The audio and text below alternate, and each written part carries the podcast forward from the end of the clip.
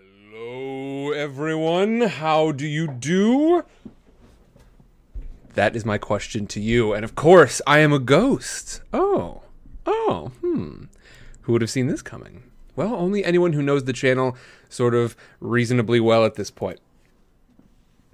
I have been uh, I've been switching some stuff over, and I was doing some experiments. I really was hoping to uh, switch over from uh, from OBS.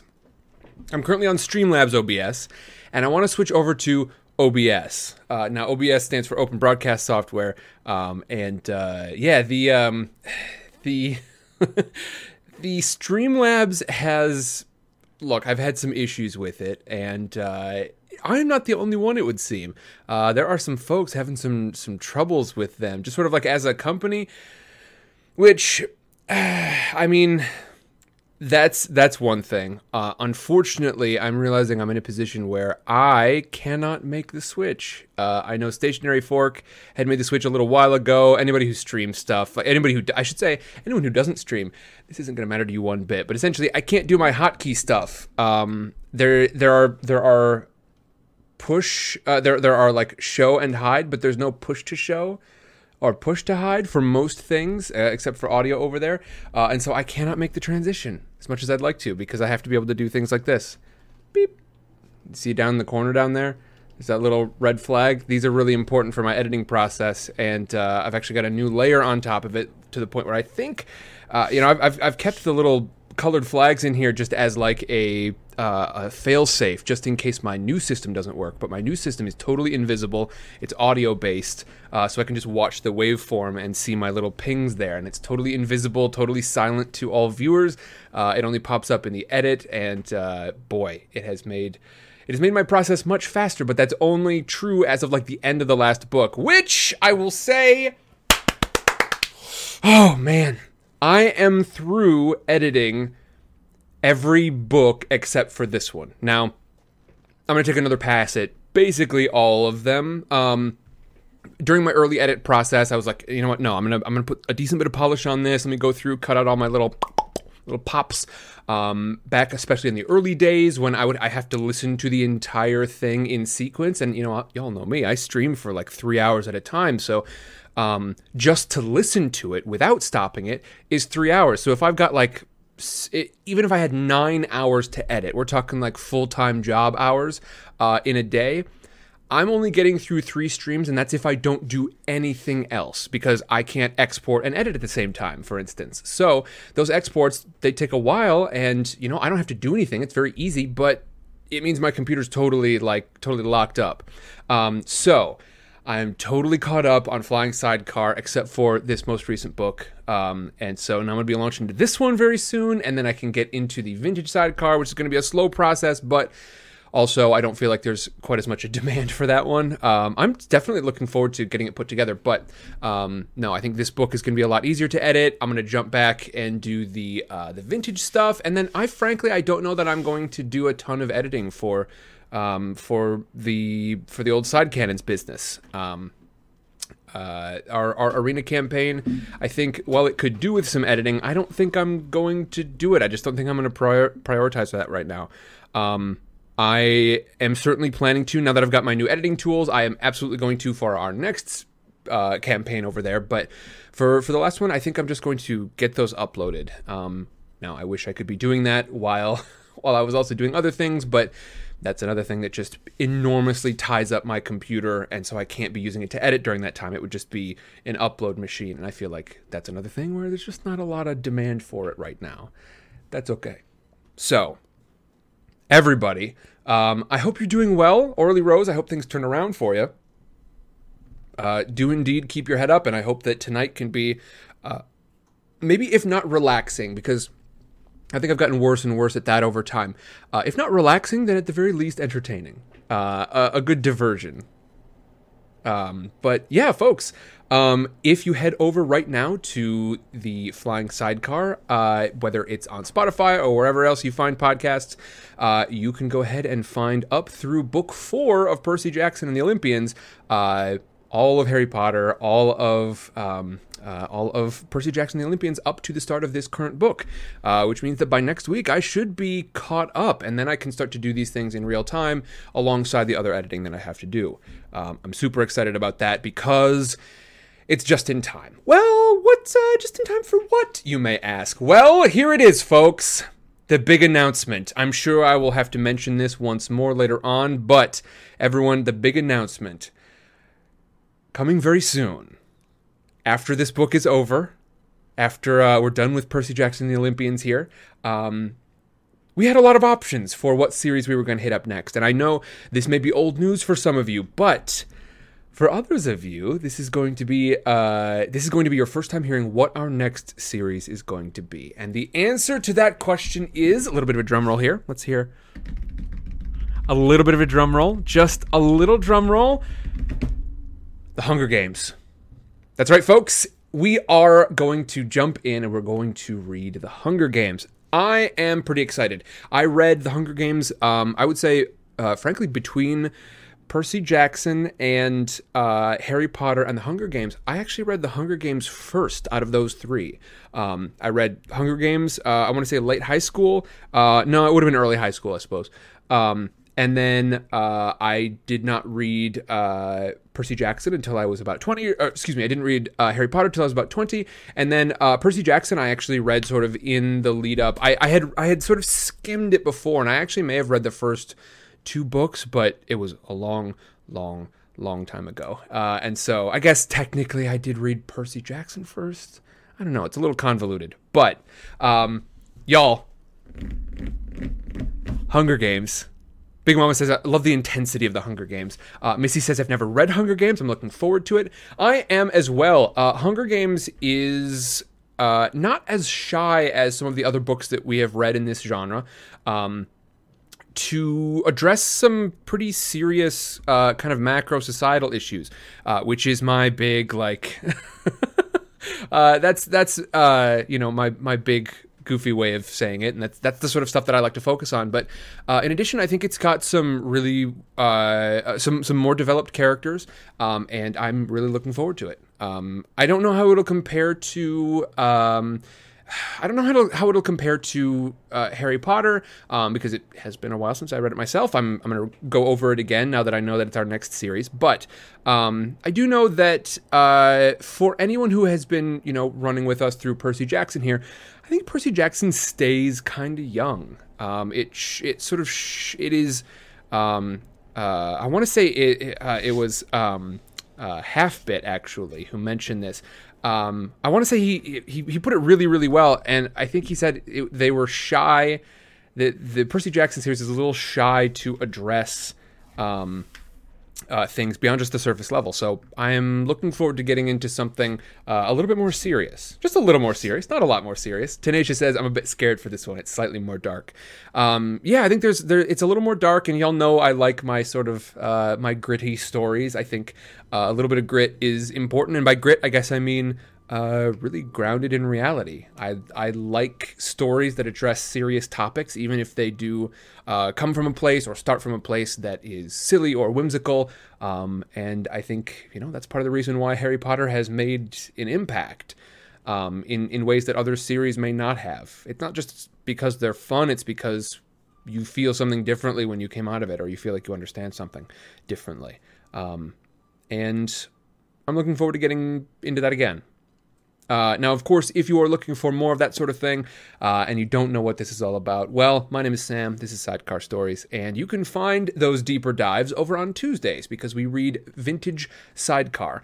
That is our uh, classic lit show where we shed some light, and uh, we fairly recently finished up.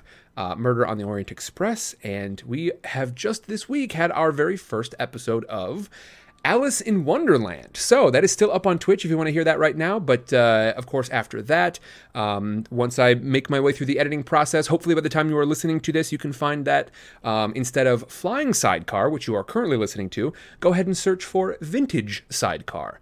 Uh, and you should be able to find The Great Gatsby, Frankenstein, and all the other classic works we read over there. Uh, and then, of course, on Wednesdays, we are continuing to plug along through our world building stuff. It has been a ton of fun, and if you want to know more about that, uh, it's still sort of under construction, but you can use the Recetus command to check out the uh, the wiki I think I think wiki is like the best way to to explore um, the to explore like source material. So if you're wondering about the world that we're building over there, um, that we are eventually going to explore much more deeply as um, uh, as as we jump into another campaign. Um, that is the hope. So everyone. I love y'all. Thank you for being here. And uh, Sander, thank you very much for the reminder because everyone, it is now December 2nd which means uh, patrons, I would like you to please let me know uh, sort of what your experience is like, most especially uh, if and when you get any communication about merch. Okay, I have. Uh, I'm very anxious about how merch is going to work out with Patreon. Um, I am. Uh, I am glad that they offer it, but um, on on my end, I just uh, I tried something a little strange. You know, I tried to make that sort of like limited time thing, and then I realized after that that oh, I packed so much in for that limited time thing. It's going to be three months before I can sort of set up a new one. So I I tried something a little odd. I am uh, I'm I'm I'm hoping that it all works out fine uh, and that we can continue to be very happy with Patreon. Um, I have been so far certainly, and uh, yeah, I, am really hoping that this merch thing goes off without a hitch. Uh, that would be fantastic. And so, uh, if you have gotten communication from uh, from Patreon about merch, go ahead and just let me know. I've got a post up over on Patreon where you can sort of let me know about that. I know some of you have already done so, and I really do appreciate it. Um, I'm reviewing that stuff to kind of see what's all working, what might not be working, and um, I have got a little saved up. Uh, I, I, saved up the some of that Patreon money um, just in case there is a big issue, because that way it's going to help me to rectify that. Uh, hopefully, I should be able to do that very quickly. But I have been I've been preparing for the possibility that uh, you know it's it's not um, uh, it's not entirely smooth. I'm prepared for it. I'm ready for it. I've been getting ready for it. So, um, that is good. And uh, finally, if you are a patron, make sure that if you want merch coming your way, you must make sure to update your address on Patreon.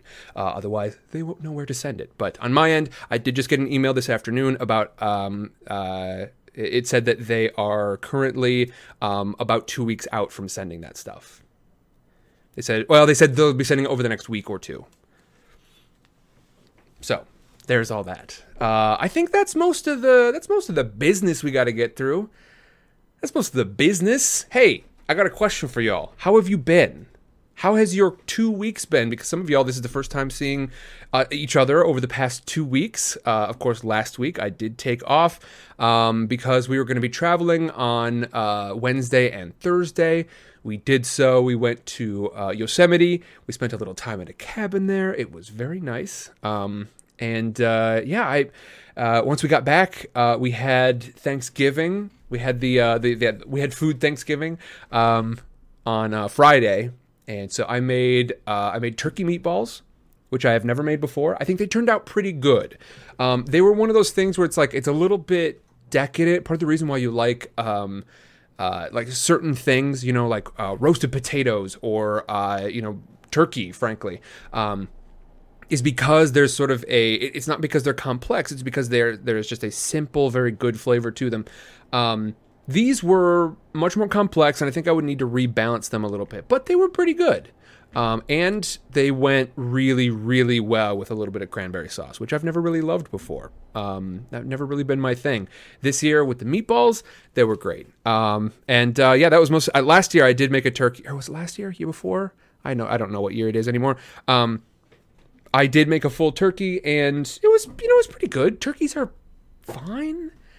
I've only had like I mean I I, I grew up in the Midwest. We've we've been we've had the turkey thing going on for years and years. Um, I think I've only had probably like two or three turkeys that I can remember where I was like, this is great. All the rest of the time, it's like, yeah, okay.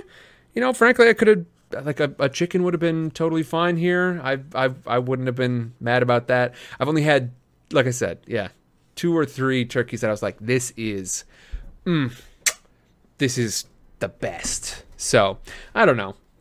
So that is where I'm at right now. Um, and I think, uh, I think you know the rest of it was not terribly innovative on my part. We did some classics. We did stuffing, uh, you know, um, green bean casserole, that kind of stuff.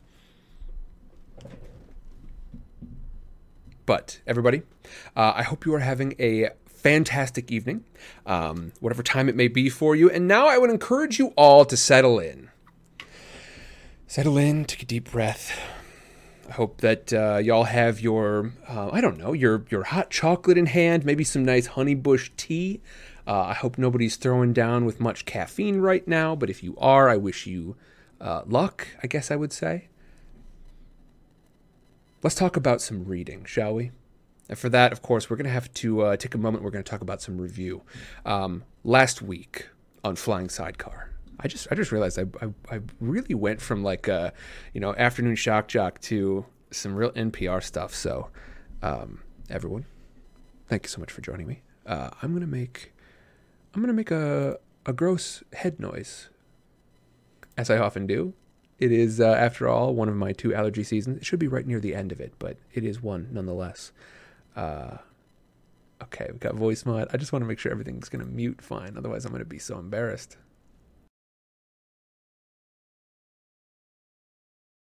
Okay, big sniffs. There we go. Now, chapters. Uh, I believe it was, what, six and seven? Was it five, six, and seven? Nope, just six and seven. Uh, chapters six and seven. My cookies get scorched, and my math teacher gives me a lift. So last time, we uh, we caught up with Percy as he is on his way um, to accompany Nico. They have decided that they are indeed going to uh, they're going to learn some things, and they are going to pursue this plan that Nico has had for a while. But we, as the audience, we don't know what the plan is yet. Um, Nico, it, it starts with visiting the childhood home of Luke we meet his mother, May Castellan. And May, uh, she is having a hard time keeping up with reality. Um, she appears to have some sort of um, uh, some sort of um, I don't know. It, it's it is certainly presenting like a mental illness, but uh, we get the sense that it's it might not be totally mundane. Um, it is something that seems to be stemming from her ability to see through the mist or around the mist, or even see uh, sort of you know catch visions of the future potentially. And um, throughout this conversation, uh, Percy gets two big things. First of all, uh, realizes that uh, it would have been really very hard for. Um, uh, for Luke as a son of uh, Hermes, who, you know, it seems pretty clear that Hermes did not stick around for very long here, and that, I mean, Luke probably needed help, much less May, um, uh, and also that you know May. It wasn't just having Hermes gone, but also May would have been very, very challenging to try and live with and to try and, you know, support. Because I can't imagine in her current state that May was doing much as a sort of parent in this family. A very, very hard situation. Um, and Percy starts to feel some some sympathy for Luke. Um, maybe not for what he's doing, but certainly for where he comes from. Uh, the second big thing that we learn is that this is potentially the result of something involving the gods, a specific event. It seems that she, May, was not just able to see through the mist, but had some, quote, talent um, and uh, I don't know what precisely it means to be talented in the context of seeing through the mist, but it seems that she was so, and she had a job. There was some sort of audition or tryout, and it seems that she wasn't a good fit. But whatever it was, it kind of did this to her. They leave with this new information, um, and especially the new piece of information that when Luke did come to visit, because he did come to visit once, he wanted May's blessing. May's blessing. Now, we as the audience don't know what that could be for, but Nico seems to think that this is a confirmation that Luke is also seeking, uh, Luke slash Kronos now, as we are aware, um, is also seeking the same sort of, of power. Whatever this plan is of Nico's, he intends, uh, Luke intends to try and get the same thing. As they leave May Castellan's house, uh, they encounter Hestia. Uh, and this is the goddess of the hearth. And we find the title of uh, the title of this book right here. This is the last Olympian. Hestia is the last Olympian. Uh, this is the Olympian that remains when all the other gods have gone off to war. Um, when when the world is ending, as it seems like it is now, uh, all there is left is home, and that is the part that she plays.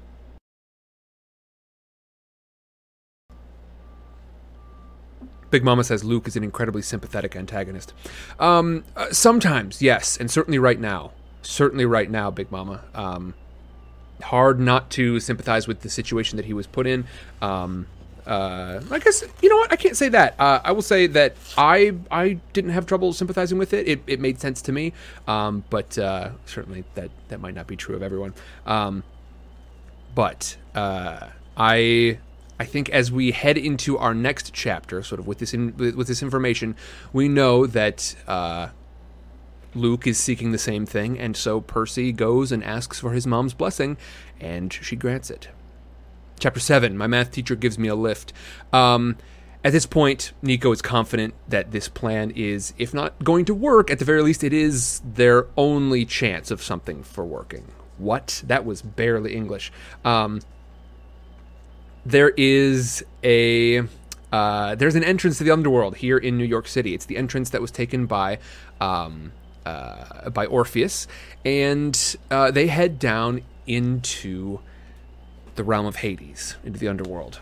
Um, now, Percy had one idea of how this was going to go, and it seems that Nico perhaps had a different one.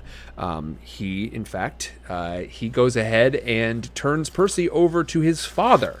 Uh, his father, of course, being Hades. Um, Nico turns Percy over to Hades, and uh, throughout this chapter, the the uh, the plan still is not clear, but uh, Nico brings uh, brings Percy to Hades for what Nico says he believes is just a discussion, uh, and then of course Hades claims, uh, "Hey, next time if you want me to really sort of stick to my word here, you should have had me swear by the river Styx." Oh yeah. Also, we get like a we get a tiny little mention of that Sander. You're right. Uh, Grover is indeed alive and getting an army. Maybe what's up with that? What is what is Grover up to there? We don't get a super strong picture, uh, and then we meet um, uh, Morpheus, who's different from Orpheus. Morpheus and Orpheus, two totally different people. Um, this is a uh, just a, a, strange person walking through and uh, making people pass out.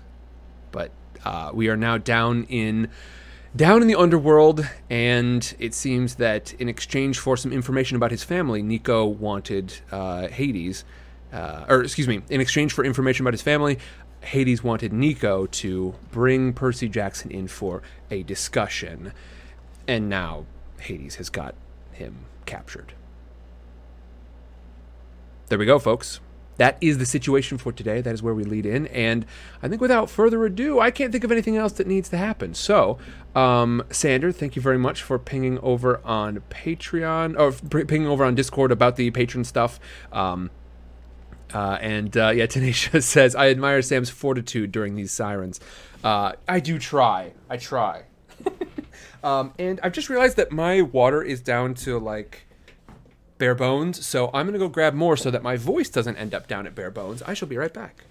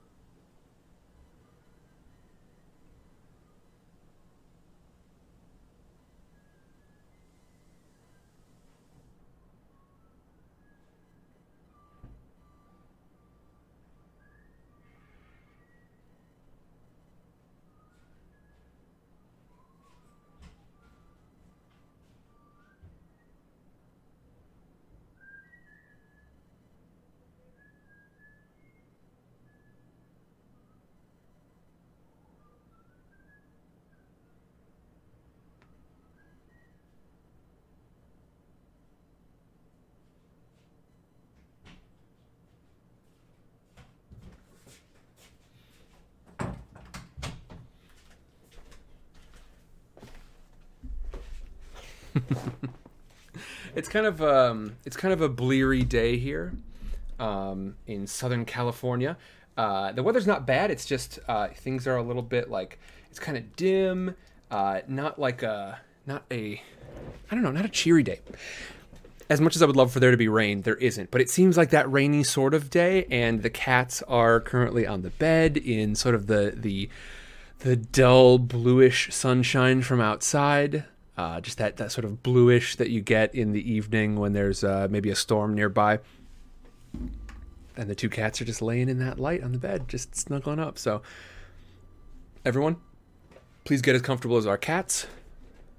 Let's talk about this book. Chapter 8 I Take the Worst Bath Ever.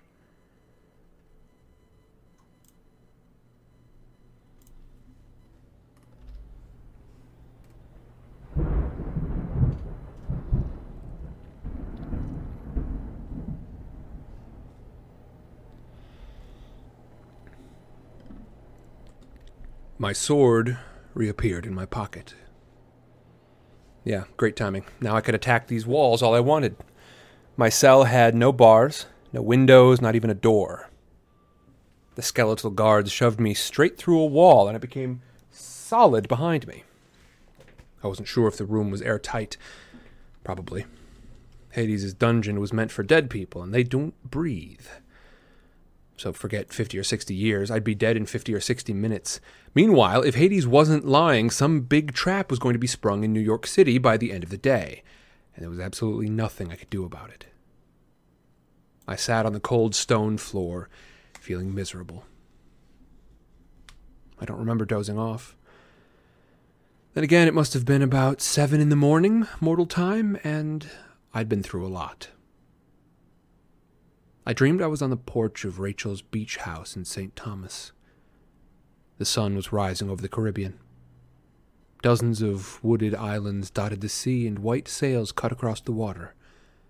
The smell of salt air made me wonder if I would ever see the ocean again. Rachel's parents sat on the patio table while a personal chef fixed them omelets. Mr. Dare was dressed in a white linen suit. He was reading the Wall Street Journal. The lady across the table was probably Mrs. Dare, though all I could see of her were hot pink fingernails and the cover of Condé Nast Traveler. Why she'd be reading about vacations while she was on vacation, I wasn't sure. Rachel stood at the porch railing and sighed. She wore Bermuda shorts and her Van Gogh t shirt. Yep, Rachel had been trying to teach me about art, but don't get too impressed. I only remember the dude's name because he cut his ear off. I wondered if she was thinking about me how much it sucked that I wasn't with them on vacation. I know that's what I was thinking. Then the scene changed. It was St. Louis, standing. Oh, I was in St. Louis, standing downtown under the arch. I'd been there before. In fact, I'd almost fallen to my death there before. Over the city, a thunderstorm boiled. A wall of absolute black with lightning streaking across the sky. A few blocks away, swarms of emergency vehicles gathered with their lights flashing. A column of dust rose from a mound of rubble, which I realized was a collapsed skyscraper. A nearby reporter was yelling into her microphone, Officials are describing this as a structural failure, Dan, though no one seems sure if it's related to the storm conditions. Wind whipped her hair. The temperature was dropping rapidly, like 10 degrees just since I'd been standing there. Thankfully, the building has been abandoned for demolition, she said, but police have evacuated all nearby buildings for fear the collapse might trigger. She faltered as a mighty groan cut through the sky. A blast of lightning hit the center of the darkness. The entire city shook. The air glowed, and every hair on my body stood up. The blast was so powerful I only. The blast was so powerful I knew it could only be one thing Zeus's master bolt. It should have vaporized its target, but the black cloud only staggered backward. A smoky fist appeared out of the clouds. It smashed another tower, and the whole thing collapsed like children's blocks. The reporter screamed. People ran through the streets. Emergency lights flashed. I saw a streak of silver in the sky. A chariot pulled by reindeer, but I knew it wasn't Santa Claus driving. It was Artemis, riding the storm, shooting shafts of moonlight into the darkness. A fiery golden comet crossed her path. Maybe her brother Apollo. One thing was clear Typhon had made it to the Mississippi River. He was halfway across the U.S., leaving destruction in his wake, and the gods were barely slowing him down. The mountain of darkness loomed above me. A foot the size of Yankee Stadium was about to smash into me when a voice hissed, Percy! I lunged out blindly. Before I was fully awake, I had Nico pinned to the floor of the cell with the edge of my sword at his throat. Want to rescue, he choked. Anger woke me up fast. Oh, yeah? And why should I trust you? No choice, he gagged. I wish he hadn't said something logical like that. I let him go. Nico curled into a ball and made retching sounds while his throat recovered. Finally, he got to his feet, eyeing my sword warily. His own blade was sheathed. I suppose if he'd wanted to kill me, he would have done it while I slept. Still, I didn't trust him. We have to get out of here, he said. Why? I said. Did your dad want to talk to me again? He winced. Percy, I swear on the river Styx, I didn't know what he was planning. You know what your dad is like. He tricked me. He promised. Nico held up his hand. Look, right now, we need to leave. I put the guards to sleep, but it won't last. I wanted to strangle him again. Unfortunately, he was right. We didn't have time to argue. You know what? No. I know that I know that alarm goes off like every 5 minutes at this point, but I don't want it to be the whole recording. That would be nice. Come on. There we go. All right, now I just got to read it so quick before it comes on again. I wanted to strangle him again. Unfortunately, he was right. We didn't have time to argue, and I couldn't escape on my own. He pointed to the wall. A whole section vanished, revealing a corridor. I wanted to strangle him again. Unfortunately, he was right. We didn't have time to argue, and I couldn't escape on my own. He pointed at the wall. A whole section vanished, revealing a corridor. Come on. Nico led the way. I wished I had Annabeth's invisibility hat, but as it turned out, I didn't need it. Every time we came to a skeletal guard, Nico just pointed at it, and its glowing eyes dimmed. Unfortunately, the more Nico did it, the more tired he seemed. We walked through a maze of corridors filled with guards. By the time we reached a kitchen, staffed by skeletal cooks and servants, I was practically carrying Nico. He managed to put all the dead to sleep, but nearly passed out himself. I dragged him out of the servants' entrance and into the fields of Asphodel. I almost felt relieved, until I heard the sound of bronze gongs high in the castle. Uh, uh, alarms, Nico murmured sleepily. What do we do? He yawned and then frowned like he was trying to remember. How about run?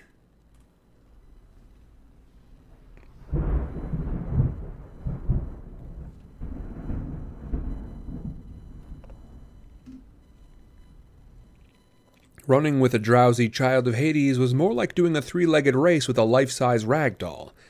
I lugged him along, holding my sword in front of me. The spirits of the dead made way like the celestial bronze was a blazing fire. The sound of gongs rolled across the fields. Ahead loomed the walls of Erebos, but the longer we walked, the further away they seemed. I was about to collapse from exhaustion when I heard a familiar Mrs. O'Leary bounded out of nowhere and ran circles around us, ready to play. Good girl, I said. Hey, can you give us a ride to the Styx? The word Styx got her excited. She probably thought I meant sticks.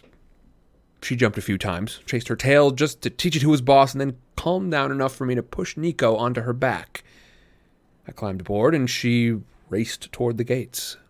She leapt over the EZ DEATH line, sending guards sprawling and causing more alarms to blare. Cerberus barked, but he sounded more excited than angry, like, Can I play too? Fortunately, he didn't follow us, and Mrs. O'Leary kept running. She didn't stop until we were far upriver and the fires of Erebos had disappeared in the murk.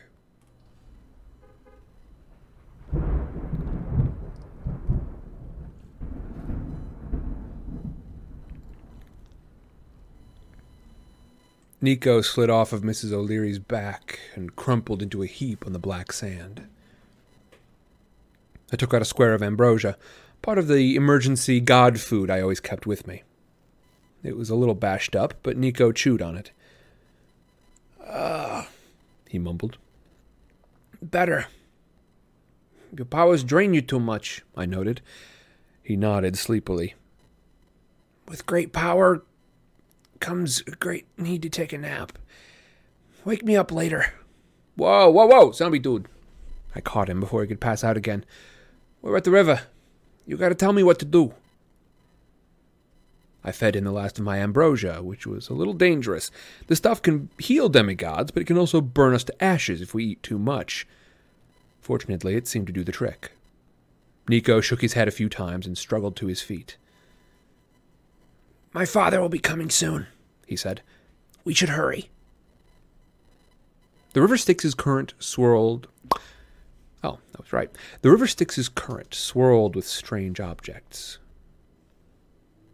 Broken toys, ripped up college diplomas, wilted homecoming corsages, all the dreams people had thrown away as they'd passed from life into death. Looking at the Black River, I could think of about three million places I'd rather swim. So I just. I just jump in? You have to prepare yourself first, Nico said. or the river will destroy you. It'll burn away your body and soul. It sounds fun, I muttered. This is no joke. Nico warned. There's only one way to stay anchored to your mortal life. You have to. He glanced behind me and his eyes widened. I turned and found myself face to face with a Greek warrior. For a second, I thought he was Ares because this guy looked exactly like the god of war tall and buff with a cruel, scarred face and closely shaved black hair. He wore a white tunic and bronze armor. He had a plumed war helm under his arm. But his eyes were human pale green, like a shallow sea and a bloody arrow stuck out of his left calf just above the ankle. I was terrible with Greek names, but even I knew the greatest warrior of all time who had died from a wounded heel. Achilles, I said. The ghost nodded. I warned the other one not to follow my path. Now, I will warn you. Luke? You spoke with Luke? Do not do this, He said. It will make you powerful, but it will also make you weak.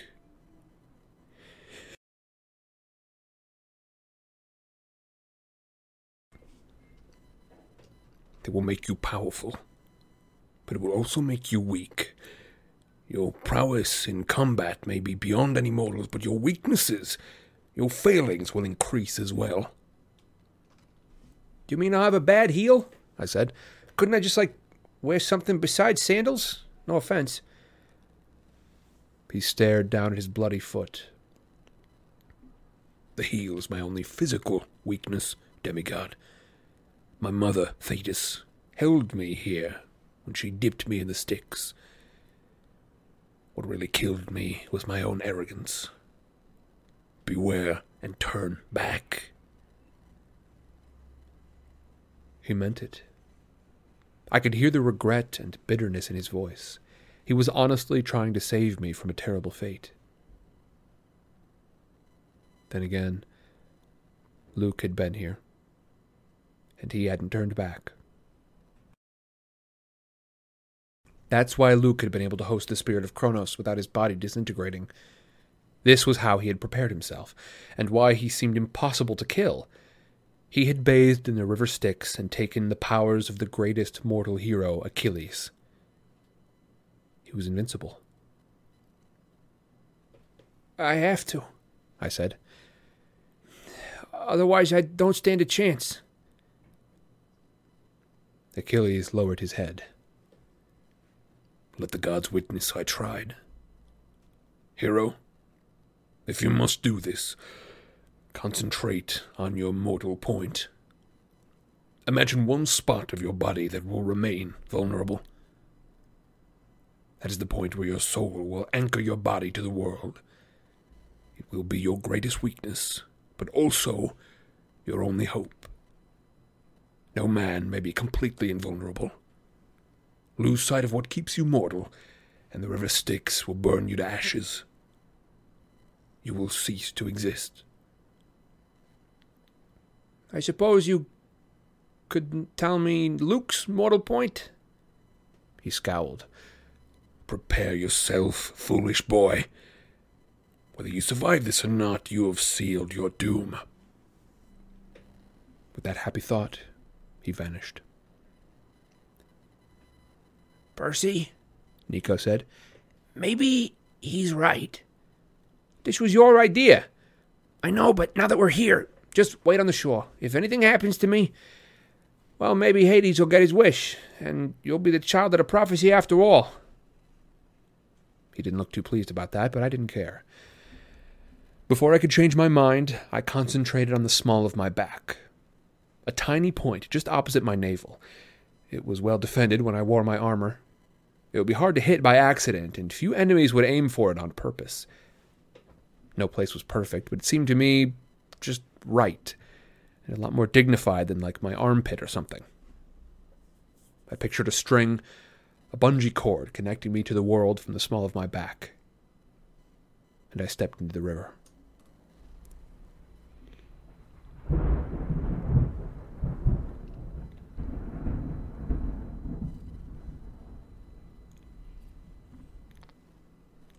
Imagine jumping into a pit of boiling acid. Now multiply that pain times 50. You still won't be close to understanding what it felt like to swim in the Styx. I planned to walk in slow and courageous like a real hero. As soon as the water touched my legs, my muscles turned to jelly and I fell face first into the current. I submerged completely.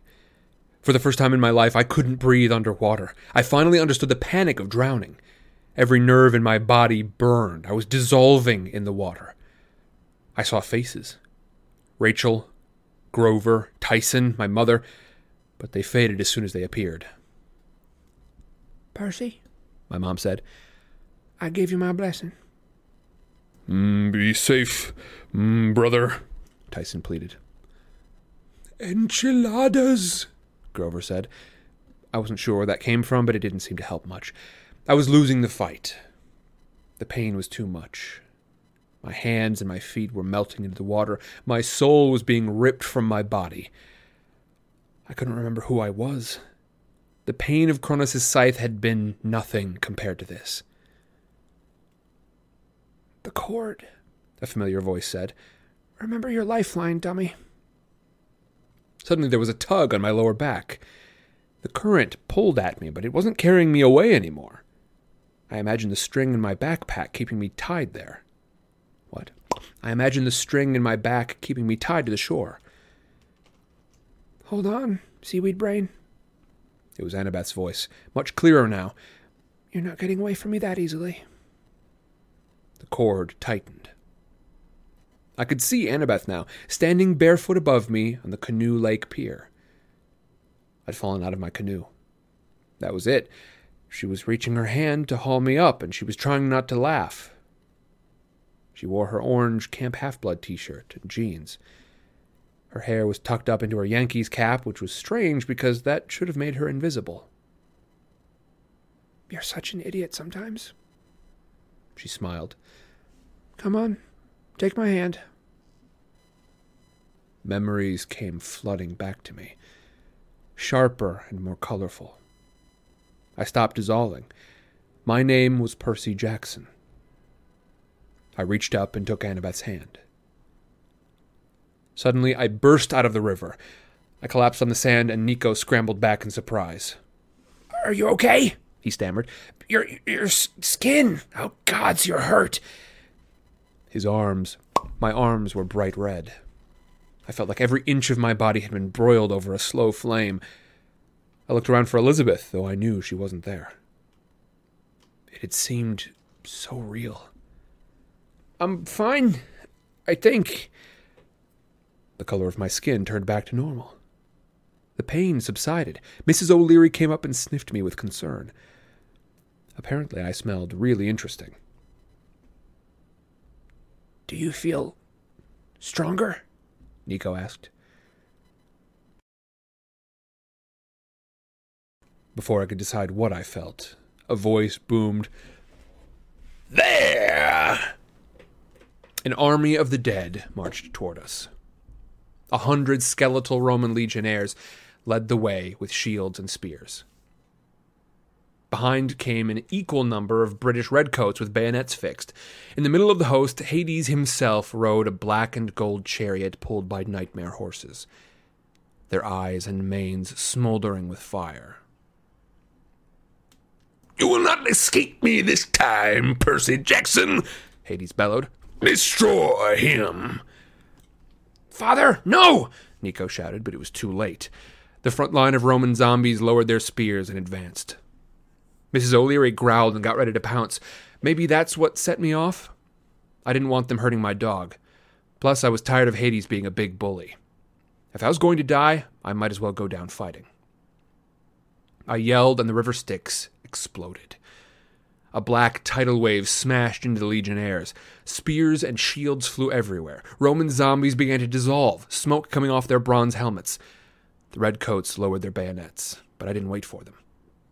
I charged. It was the stupidest thing I'd ever done. A hundred muskets fired at me, point blank. All of them missed. I crashed into their line and started hacking with Riptide. Bayonets jabbed, swords slashed, guns reloaded and fired. Nothing touched me. I whirled through the ranks, slashing redcoats to dust one after the other. My mind went on autopilot. Stab, dodge, cut, deflect, roll. Riptide was no longer a sword, it was an arc of pure destruction. I broke through the enemy line and leapt onto the black chariot. Hades raised his staff. A bolt, a bolt of dark energy shot toward me. Just a second. Hmm. There it is. I broke through the enemy line and leapt into the black chariot. Hades raised his staff. A bulk of dart. A bolt? Good lord. What's my deal here? Also, roll it. Yeah, if I said Elizabeth, it was an accident. I definitely meant Annabeth. I'll have to go back and read that again. Um, I'll do it at the next uh, chapter break. I broke through the enemy line and leapt into the black chariot. Hades raised his staff. A bolt of dark energy shot toward me, but it deflected off my blade and slammed into him. The god and I both tumbled out of the chariot. The next thing I knew, my knee was planted on Hades' chest.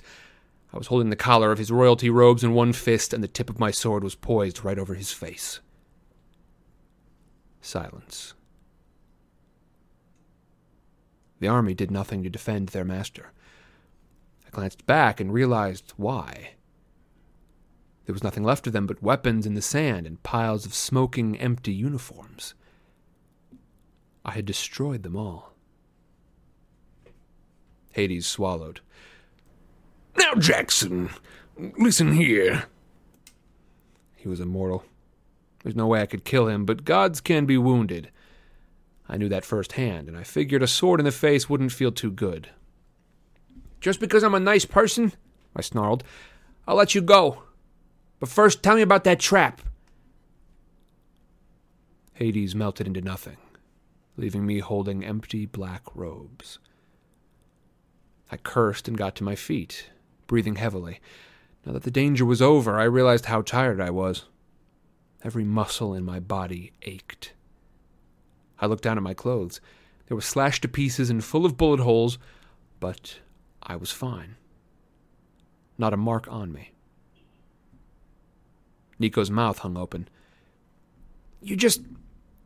with a sword? You just. I think the rivet thing worked, I said. Oh, gee. You think? He said sarcastically. Mrs. O'Leary barked happily and wagged her tail. She bounded around, sniffing empty uniforms and hunting for bones. I lifted Hades' robes. I could still see the tormented faces shimmering in the fabric. I walked to the edge of the river. Be free. I dropped the robe in the water and watched as it swirled away, dissolving in the current. Go back to your father, I told Nico. Tell him he owes me for letting him go. Find out what's going to happen to Mount Olympus and convince him to help. Nico stared at me. I. I can't. He'll hate me now. I mean, even more. You have to, I said. You owe me too. His ears turned red. Percy, I told you I was sorry. Please, let me come with you. I want to fight. You're going to be more help down here. You mean you don't trust me anymore? He said miserably. I didn't answer. I didn't know what I meant. I was too stunned by what I'd just done in battle to think clearly.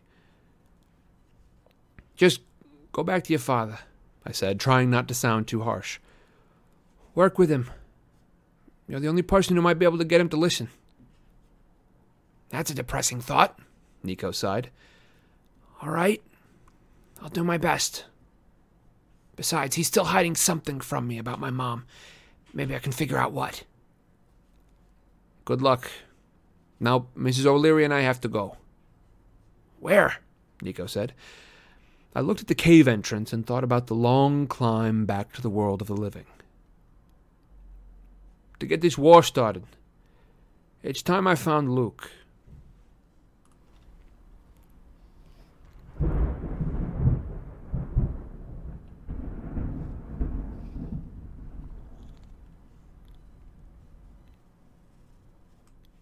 All right, everyone. And uh, because I have a bit of editing to do, uh, I just want to make sure. I, I, I guess I have to reread a section of this. Okay, just because I, it sounds like I said Elizabeth somewhere in there, and I didn't mean to, because um, that's a totally different person. Okay, uh, let's see. So for edit point, Sam, go ahead and cut this in. Uh, it's uh, sort of mid chapter as Percy is in the river. Here we go. Hold on, seaweed brain. No, that was bad. That was a bad take. Might as well give it another shot. Hold on, seaweed brain. It was Annabeth's voice, much clearer now. You're not getting away from me that easily. And that was another bad take. Let's do that one more time. Not going great on this redo. Hold on, seaweed brain. It was Annabeth's voice, much clearer now. You're not getting away from me that easily. The cord strengthened. I could see Annabeth now, standing barefoot above me on the Canoe Lake pier. I'd fallen out of my canoe. That was it. She was reaching out her hand to haul me up, and she was trying not to laugh. She wore her orange camp t shirt and jeans. Her hair was tucked up in her Yankees cap, which was strange because it should have made her invisible. You are such an idiot sometimes, she smiled. Come on, take my hand. Memories came flooding back to me, sharper and more colorful. I stopped dissolving. My name was Percy Jackson. I reached up and took Annabeth's hand.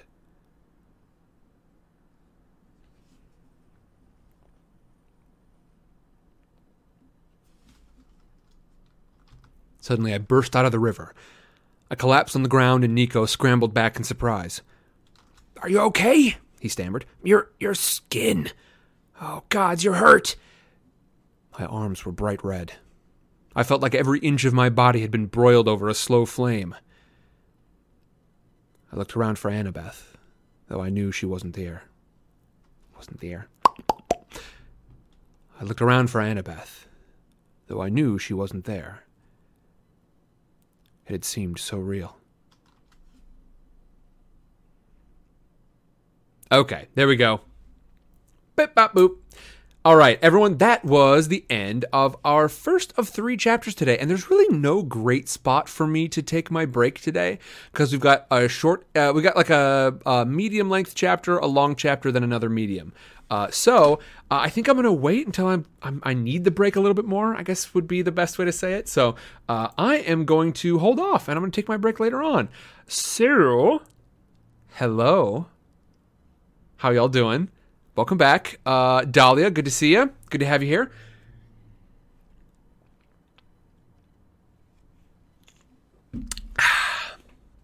Everybody, how are you? Big Mama says, I love the Achilles voice. I'm glad to hear it. Uh, yeah, folks, speaking of voices, um, I'm gonna need to start taking some suggestions for uh, for voices for um, uh, for the Hunger Games. And I will say it was it was a little tough last time because I think there are a lot of like there are a lot of people with great voices. There are a lot of people who would have made great portrayals, but um, unfortunately, on my end, uh, for somebody like I mean, even let's see. So uh, the uh, oh boy, why am I having such a hard time? Um, I can see her face. Who who who played Katniss Everdeen? Come on, dude.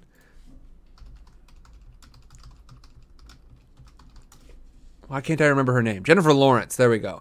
Um, Jennifer Lawrence, like uh, that is like at the the barest minimum of the amount of like uniqueness that a a person can have for it to sort of sound different coming out of my head, right? Because I'm making all these voices, so I can sort of come close to certain things, but like the difference between, um, you know, Jennifer Lawrence and um, like the the actress who played, um, uh, oh boy. Oh boy. See, I'm trying to remember names from this thing. It's been a while. Uh, but like Effie, right? Effie has got like a very sort of lilting, uh, sort of uh, different voice. So that one's going to be okay. I can probably pull off Effie. Um, but and and uh, Woody Harrelson, I think that one's probably going to be all right. But we had the the actor who played Gale, um, and then um, like between Gale and uh, uh, the designer, that like would probably not sound terribly terribly different just because um uh and of course I- i'm telling y'all, i have some sort of very very strange um like some, some strange anomaly in my head where i can have the name right up until the point where i need to say it and then it disappears on me i wonder if there's a name for that because it was right there i had it um and now i don't anymore um Let's see. Hold on. And I, it's definitely worse when I'm when I'm uh, trying to stream. Lenny Kravitz. There we go. Uh, like Lenny Kravitz's voice, not so unique that I think I'm going to be able to differentiate it easily. So, um, I would say on on that end, just be prepared for a lot of these voices to sound pretty different. You know. Had Jennifer Aniston stuck in your head? Yeah. It's called CRS. Well, I'm going to look that up. Let me see. CRS. What does that stand for? Catholic Relief Services. I think I've got Catholic Relief Services. Uh, um, cytokine release syndrome. That sounds like maybe not me. What are we talking about? It's a French word. Uh, it's called tip of the tongue.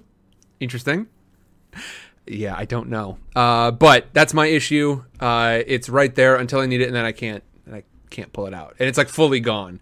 Um, so I have to go ahead and look it up. I, like I said, I had that name available to me. It was ready to be said up until the point where I needed to say it, and then it's gone. Uh, folks, thank you very much for joining me for our first of three chapters tonight. Um, we are just wrapping up chapter eight, and now we've got chapters nine and ten coming up. Chapter nine is a bit of a longer one, uh, so I think we're just going to launch into that one next. Sandra says, maybe try to set the voice uh, to the distinct.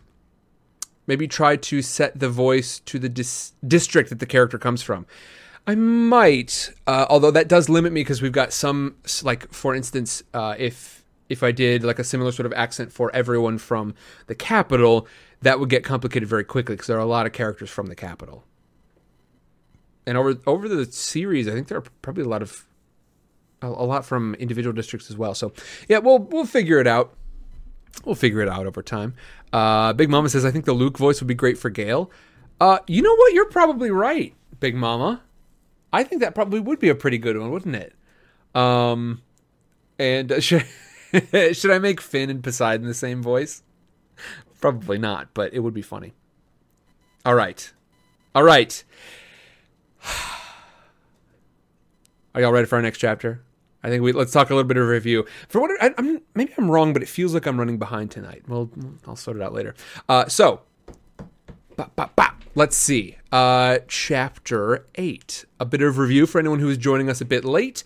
Uh, y'all, thank you very much for joining me tonight. Uh, if you want to catch up, of course, this will be uh, up on uh, on Twitch for two weeks, and then it'll be up uh, under the name uh, Flying Sidecar. You can find it wherever you find your podcasts.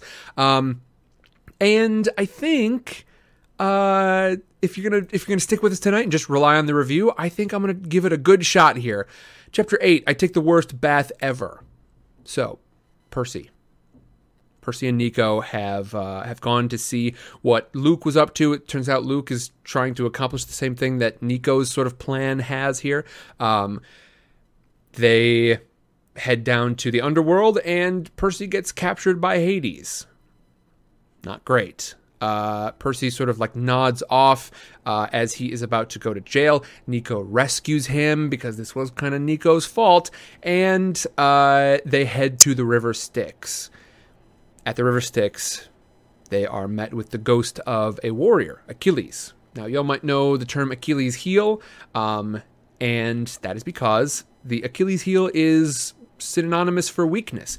Uh, the story with Achilles is that uh, when he was a baby, his mother uh, sort of asked for a blessing and dipped him in the river, uh, and but held this little baby, uh, held the little baby Achilles by the ankle, and so there's one spot that the river water didn't touch, um, and so that was his one weakness. And turns out that's where he got shot um, by an arrow because that's how Greek mythology works. Um, he sort of warns Percy like you can't be totally invincible, and also don't do this.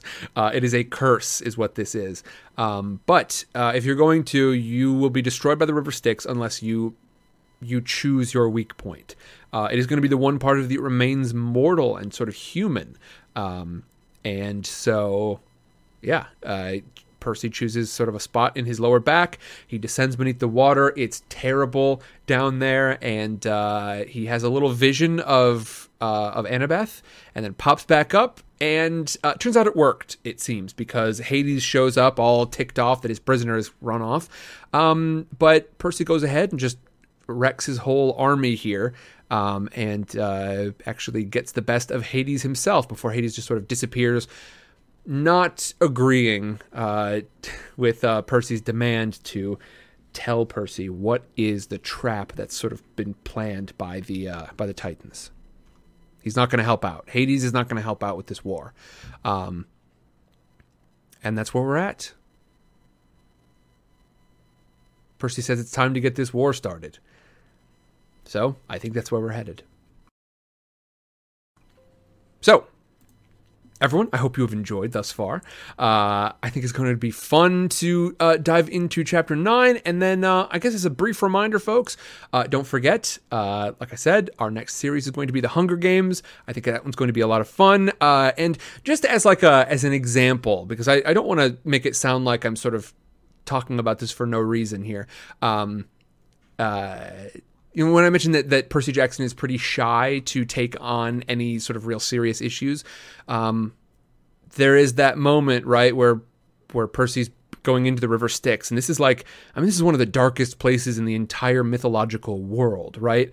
And uh, he has these visions, and his, you know, parts of his life are sort of passing before his eyes, um, and uh, he's having these flashbacks, this this really important moment, and uh, we get uh, to just sort of undercut that?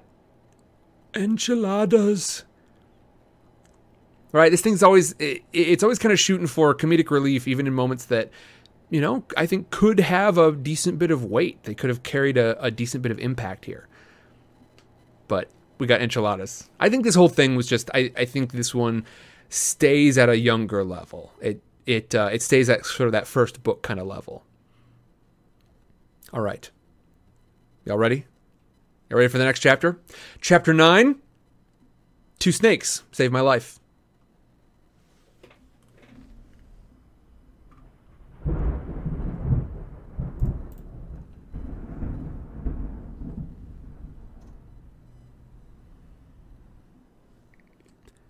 Chapter 9 Two snakes saved my life.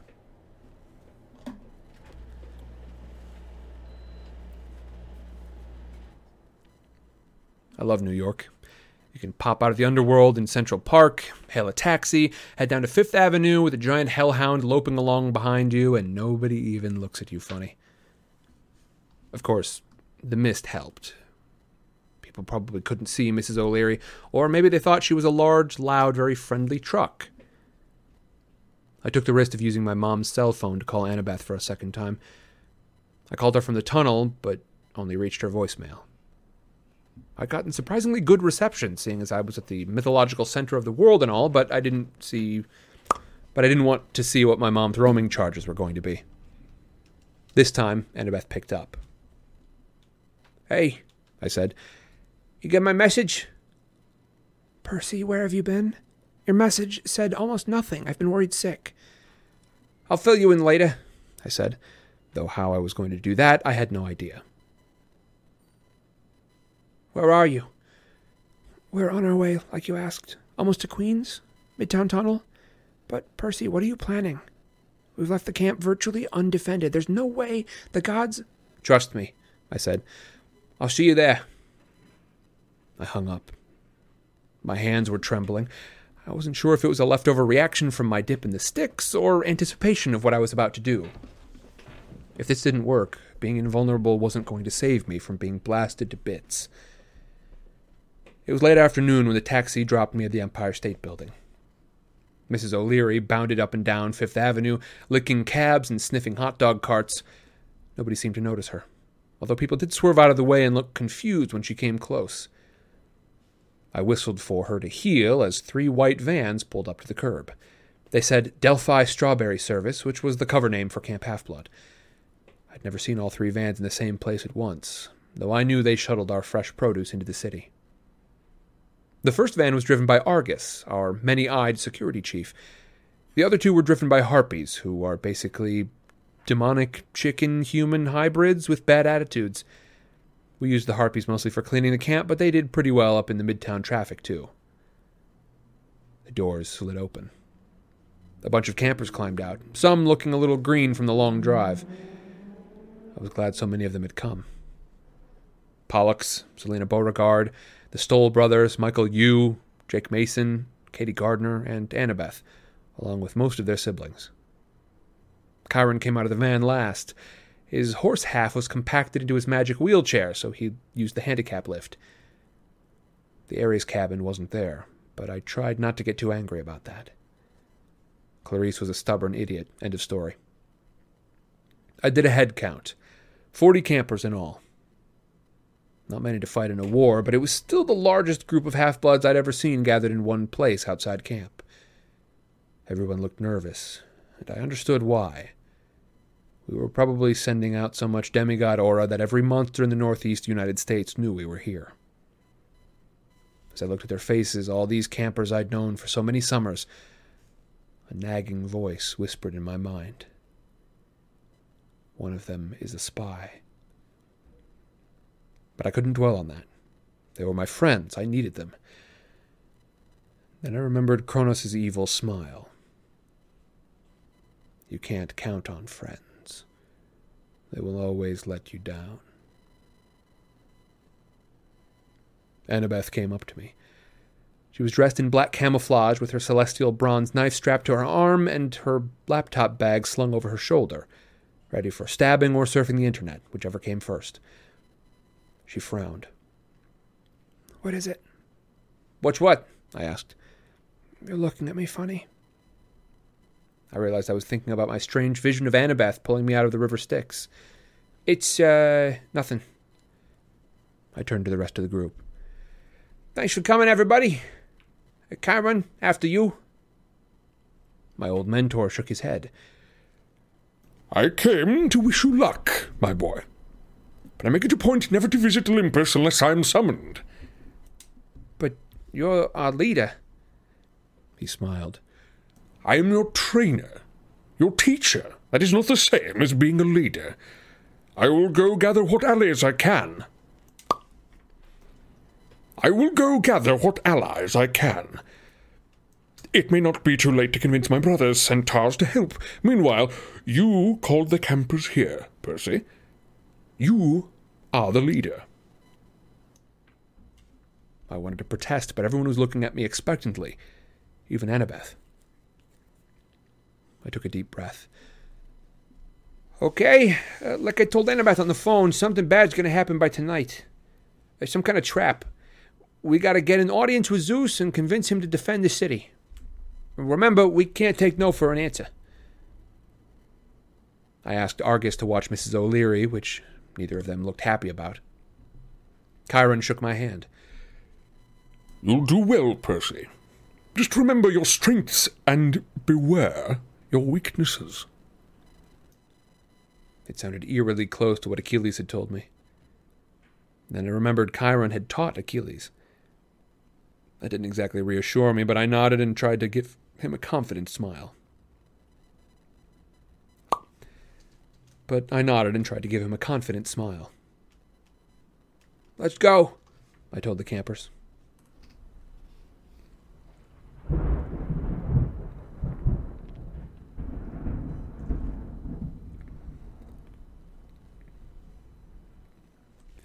A security guard was sitting behind the desk in the lobby, reading a big black book and a flower on the cover. Oh, reading a big black book with a flower on the cover. He glanced up when we all filed in with our weapons and armor clanking. School group, we're about to close up. No, I said. 600th floor. He checked us out. His eyes were pale blue and his head was completely bald. I couldn't tell if he was human or not, but he seemed to notice our weapons, so I guess he wasn't fooled by the mist. There is no 600th floor, kid. He said it like it was a required line he didn't believe. Move along. I leaned across the desk. 40 demigods was going to attract an awful lot of monsters. You really want us hanging out in your lobby? He thought about that. Then he hit a buzzer and the security gate swung open. Make it quick. You don't want us going through the metal detectors, I added. Uh, no, he agreed. Elevator on the right. I guess you know the way. I tossed him a golden drachma and we marched through. We decided we would take two trips to get everyone into the elevator. I went with the first group. Different elevator music. Ooh, boy. I went with the first group. Different elevator music was playing since my last visit. That old disco song, Staying Alive. A terrifying image flashed through the mind of Apollo in bell bottom pants and a slinky silk shirt. I was glad when the elevator doors finally dinged open. In front of us, a path of floating stones led through the clouds up to Mount Olympus, hovering 6,000 feet over Manhattan. I'd seen Olympus several times, but it still took my breath away. The mansions glittered gold and white against the sides of the mountain. Gardens bloomed on a hundred terraces. Scented smoke rose from braziers that lined the winding streets, and right at the top of the snow capped crest rose the main palace of the gods. It looked as majestic as ever, but something seemed wrong. And then I realized the mountain was silent. No music, no voices, no laughter. Annabeth studied me. You look different, she decided. Where exactly did you go? The elevator doors opened again, and the second group of half bloods joined us. I'll tell you later, they said. Come on. We made our way across the sky bridge into the streets of Olympus. The shops were closed. The parks were empty. A couple of muses sat on a bench strumming flaming lyres, but their hearts didn't seem to be in it. A lone cyclops swept the street with an uprooted oak tree. A minor godling spotted us from a balcony and ducked inside, closing his shutters. We passed under a big marble archway with statues of Zeus and Hera on the either side. Annabeth made a face at the Queen of the Gods. Hate her, she muttered. Has she been cursing you or something? I asked. Last year, Annabeth had gotten on Hera's bad side, but Annabeth hadn't really talked about it since. Just little stuff so far, she said. Her sacred animal is a cow, right?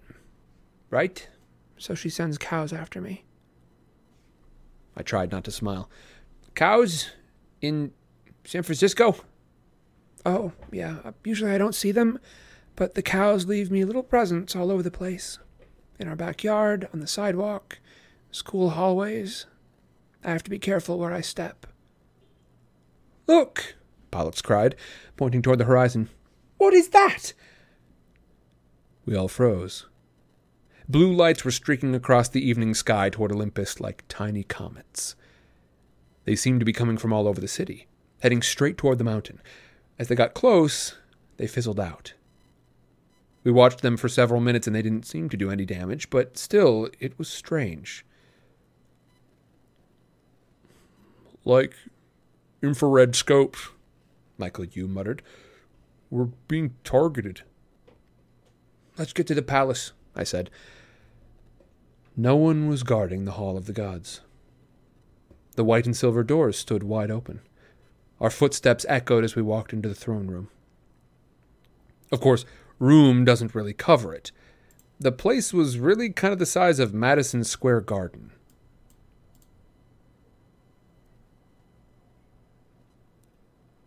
High above, the blue ceiling glittered with constellations. Twelve giant empty thrones stood in a U around the hearth. In one corner, a house sized globe of water hovered in the air, and inside swam my old friend the Ophiotaurus, half cow, half serpent. Moo, he said happily, turning in a circle. Despite all the serious stuff going on, I had to smile. Two years ago, we'd spent a lot of time trying to save the Ophiotaurus from the Titans, and I'd gotten kind of fond of him. He seemed to like me too, even though I'd originally thought he was a girl named Bessie. Hey, man, I said. Are they treating you okay? Moo, Bessie answered. We walked through the thrones, and a woman's voice said, Hello again, Percy Jackson. You and your friends are welcome. Hestia stood by the hearth, poking the flames with a stick. She wore the same kind of simple brown dress as she had been before, but she was now a grown woman. I bowed. Uh, Lady Hestia?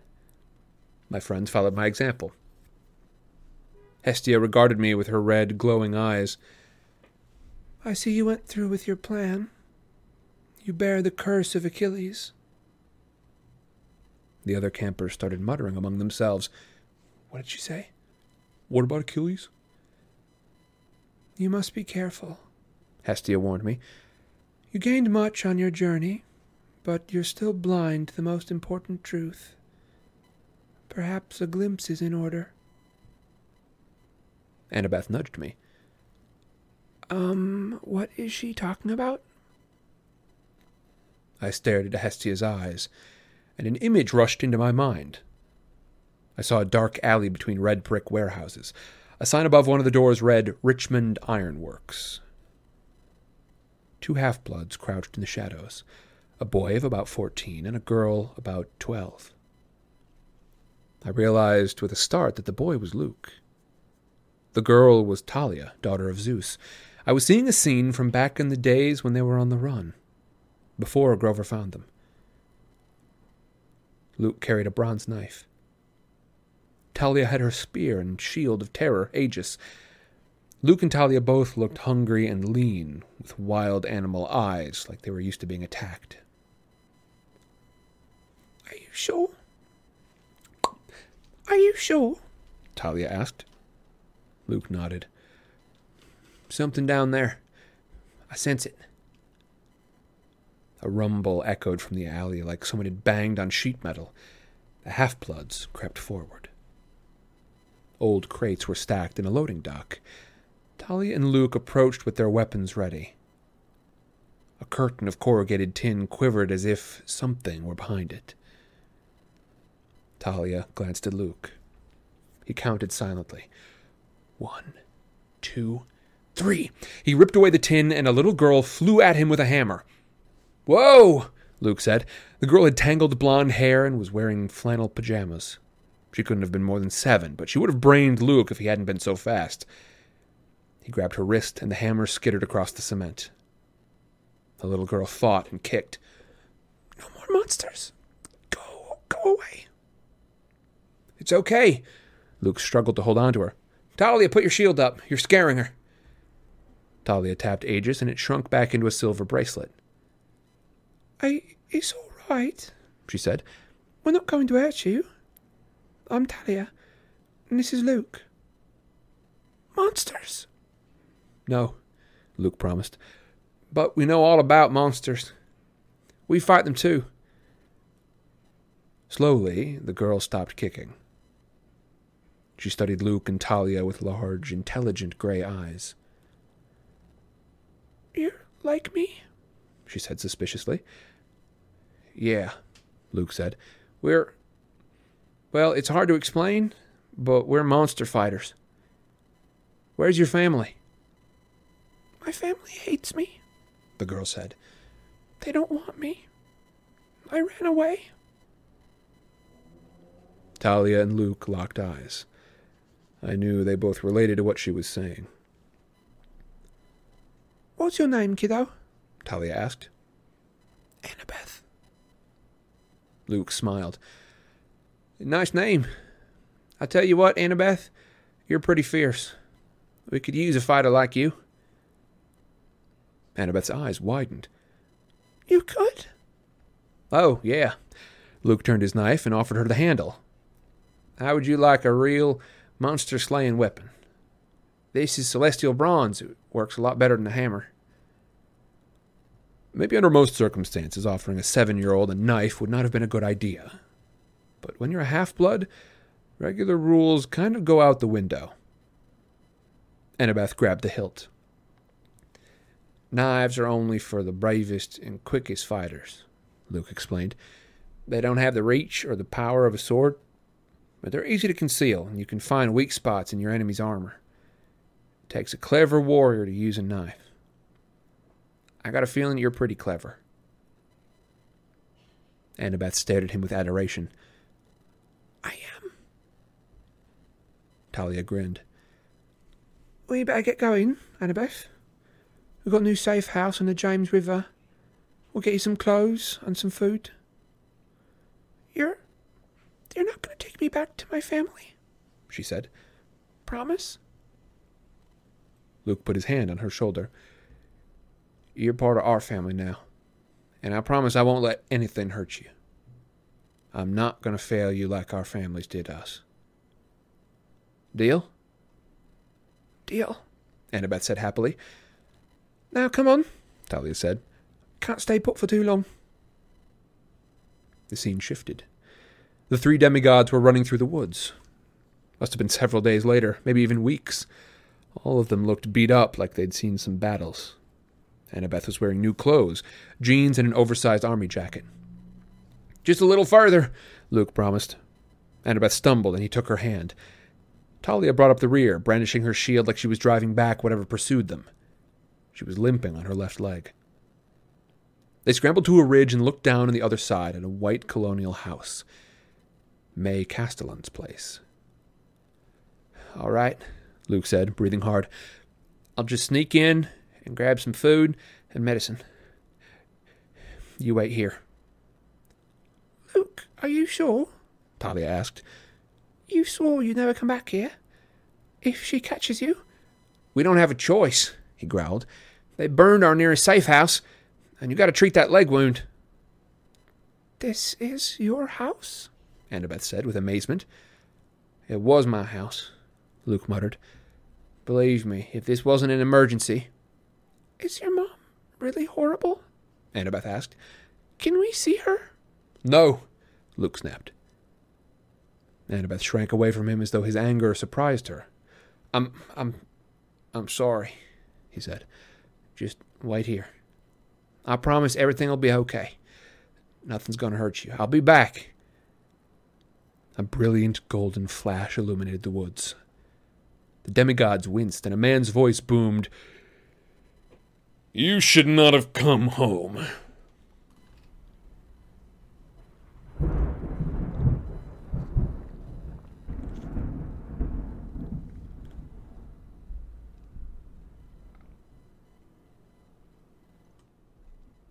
The vision shut off. My knees buckled, but Annabeth grabbed me.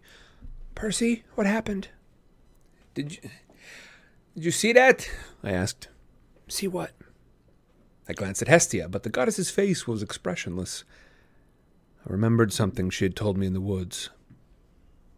If you are to understand your enemy, Luke, you must understand his family. But why had she shown me those scenes? How long was I out? I muttered. Annabeth knit her eyebrows. Percy, you weren't out at all. You just looked at Hestia for like one second and collapsed. I could feel everyone's eyes on me. I couldn't afford to look weak. Whatever those visions meant, I had to stay focused on our mission. Uh, Lady Hestia, I said. we've come on urgent business. We need to see. I know what you need to see. A man's voice said. I shuddered because it was the same one that I had heard in the vision. A god shimmered into existence next to Hestia. He looked about twenty five, with curly salt and pepper hair and elfish features. He wore a military pilot's flight suit, with tiny bird wings fluttering on the helmet and black leather boots. In the crook of his arm was a long staff entwined with two living serpents. I will leave you now. Hestia said. She bowed to the aviator and disappeared into smoke. I understood why she was so anxious to go. Hermes, the god of messengers, did not look happy. Hello, Percy. His brow furrowed as though he was annoyed with me, and I wondered if he somehow knew about the vision I'd just had. I wanted to ask why he had been in May Castellan's house that night, and what had happened after he had caught Luke. I remembered the first time I'd met Luke at Camp Half Blood. I asked him if he'd ever met his father, and he looked at me bitterly and said, Once. But I could tell from Hermes' expression that this was not the time to ask. I bowed awkwardly. Lord Hermes? Oh, sure. One of the snakes said in my mind. Don't say hi to us. We're just reptiles. George, The other snake scolded. be polite. Hello, George. I said. Hey, Martha. Did you bring us a rat? George asked. George, stop it. Martha said. He's busy. Too busy for rats. George said. That's just sad. I decided it was better not to get into it with George. Uh, Hermes, I said. we need to talk to Zeus. It's important. Hermes' eyes were steely cold. I'm his messenger. May I take a message? Behind me, the other demigods shifted restlessly.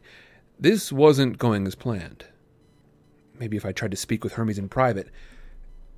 You guys, I said. why don't you do a sweep of the city? Check the defenses, see who's left in Olympus. Meet Annabeth and me here in 30 minutes. Silena frowned. But that's a good idea. Annabeth said. Connor, Travis, you two lead. The Stolls seemed to like that, getting handed an opportunity for responsibility right in front of their dad. They usually never led anything except toilet paper raids. We're on it. Travis said. They herded the others out of the throne room, leaving Annabeth and me with Hermes. My lord, Annabeth said. Kronos is going to attack New York. You must suspect that. My mother must have foreseen it. Your mother. Hermes grumbled. He scratched his back with his caduceus, and George and Martha muttered, Ow, ow. You don't get me started on your mother, young lady. She's the reason I'm here at all. Zeus didn't want to. Zeus didn't want any of us to leave the front line. But your mother kept pestering him nonstop. It's a trap, it's a diversion, blah, blah, blah. She wanted to come back here herself, but Zeus was not going to let his number one strategist leave his side while we're battling Typhon. So naturally, he sent me back to talk to you. But it is a trap. Annabeth insisted.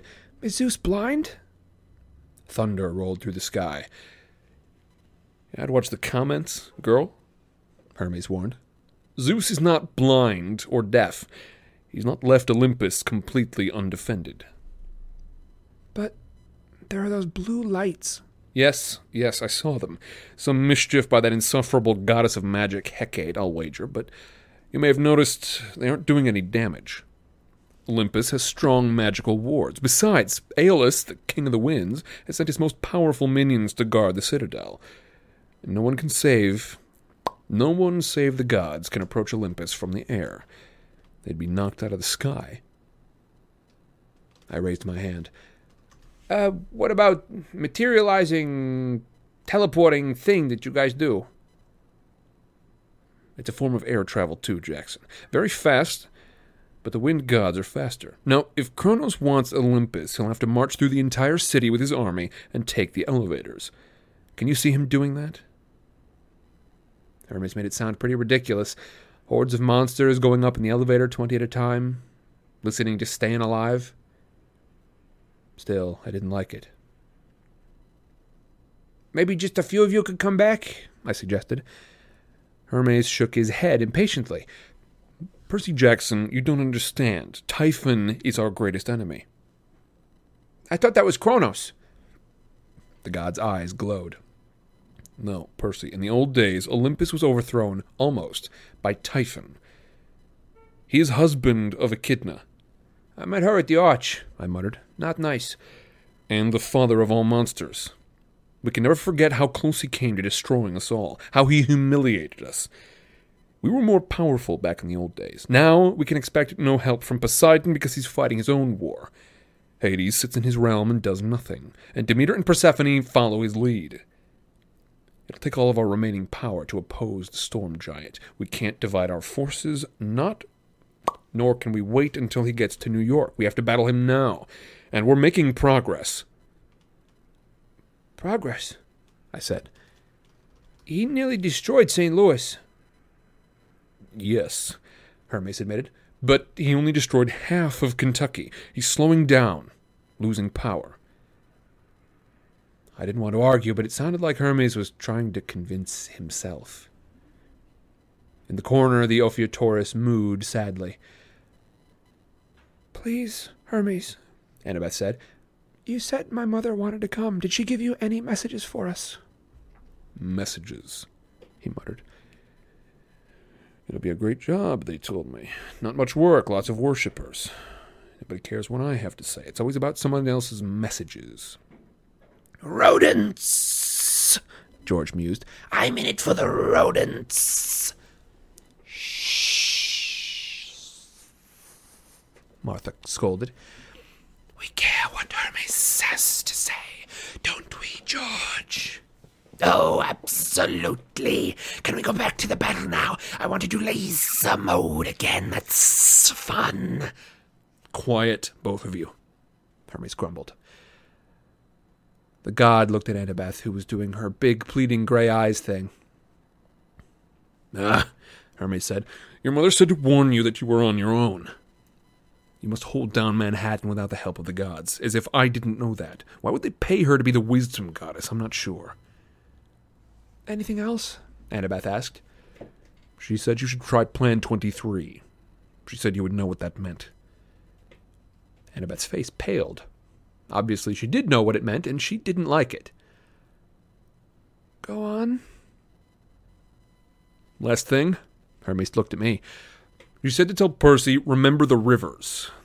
And uh, something about staying away from her daughter. I'm not sure whose face was redder, Annabeth's or mine. Thank you, Hermes, Annabeth said. And I I wanted to say I'm sorry about Luke. The god's expression hardened like he'd turned to marble. You should have left that subject alone. Annabeth stepped back nervously. Sorry? Sorry doesn't cut it. George and Martha curled around the caduceus, which shimmered and changed into something that looked suspiciously like a high voltage cattle prod. You should have saved him when you had the chance, Hermes growled at Annabeth. You're the only one who could have. I tried to step between them. What are you talking about? Annabeth didn't. Don't defend her, Jackson. Hermes turned the cattle prod toward me. She knows exactly what I'm talking about. Maybe you should blame yourself. I should have kept my mouth shut, but I knew that I was turning his attention away from Annabeth. This whole time, he hadn't been angry with me. He'd been angry with her. Maybe if you hadn't abandoned Luke and his mom. Hermes raised the cattle prod. He began to grow until he was ten feet tall. I thought, that's it. But as he prepared to strike, George and Martha leaned in close and whispered something in his ear. Hermes clenched his teeth. He lowered the cattle prod and turned it back into a staff.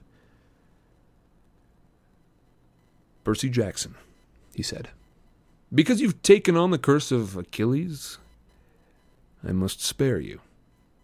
You're in the hands of the fates now, but you will never speak to me like that again. You've got no idea how much I've sacrificed. How much I. His voice broke and he shrank back to human size. My son. My greatest pride. My poor May. He sounded so devastated I didn't know what to say. One minute he was ready to vaporize us. Now he looked like he needed a hug. Look, Lord Hermes, I said. I'm sorry, but I need to know what happened to May. She said something about Luke's fate and, and her eyes. Hermes glared at me, and my voice faltered. The look on his face wasn't really anger, though, it was pain. Deep, incredible pain. I'll leave you now, he said tightly. I've got a war to fight. He began to shine. I turned away and made sure Annabeth did the same because she was still frozen in shock. Good luck, Percy. And Martha the snake whispered. Hermes glowed with the light of a supernova. Then he was gone.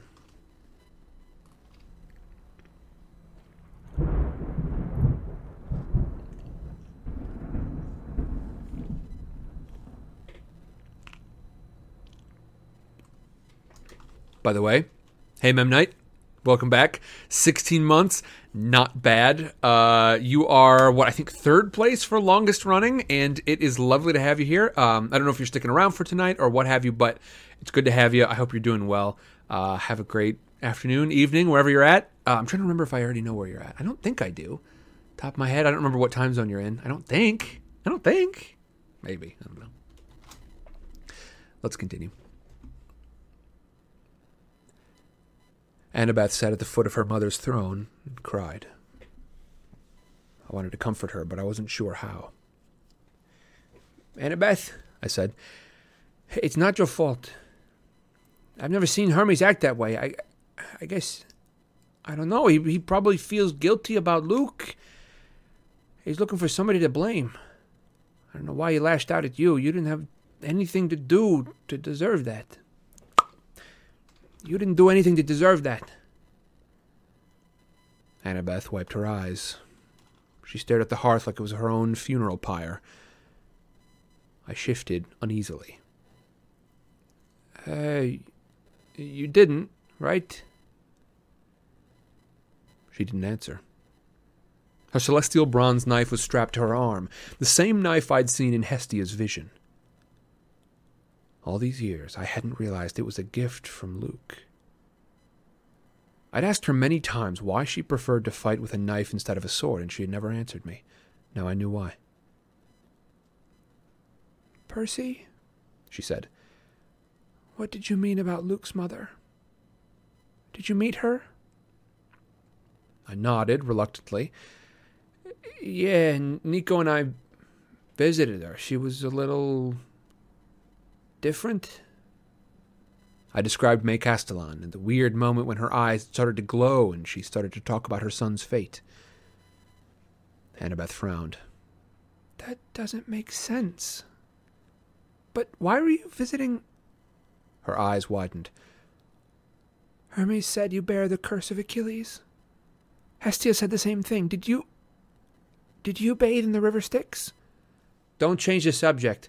Percy, did you or not? Maybe, maybe a little. I told her the story about Hades and Nico and how I defeated an army of the dead. I left out the vision of me getting pulled out of the river by her. I still didn't quite understand that part, and thinking about it made me embarrassed. She shook her head in disbelief. Do you have any idea how dangerous that was? I had no choice, I said. It's the only way I can stand up to Luke. You mean. The Immortalis, that's. Of course! That's why Luke didn't die. He went to the Styx and. Oh, Luke. What were you thinking? So now you're worried about Luke again, I grumbled. She stared at me like I just dropped from space. What? Forget it, I murmured. I wondered what Hermes had meant by Annabeth not saving Luke when she'd had a chance. Clearly, she wasn't telling me something, but at the moment I wasn't in the mood to ask. The last thing I wanted was for her to tell me more of her history with Luke. The point is, he didn't die in the Styx, I said. Neither did I. Now I have to go face him. And we have to defend Olympus. Annabeth was studying my face, like she was trying to see differences since my swim in the Styx. I guess you're right. My mom mentioned Plan 23. She rummaged in her pack and pulled out Daedalus's laptop. The blue Delta symbol glowed on the top when she booted it up. She opened a few files and started to read. There it is, she said. Gods, we've got a lot of work to do. Is it uh, one of Daedalus's inventions? A lot of inventions. Dangerous ones. If my mother wants me to use this plan, she must think things are very bad. She looked at me. What about her message to you? Remember the rivers? What does that mean? I shook my head. As usual, I had no clue what the gods were telling me. Which rivers was I supposed to remember? The Styx? The Mississippi? Just then the Stoll brothers came running into the throne room. You need to see this, Connor said. No?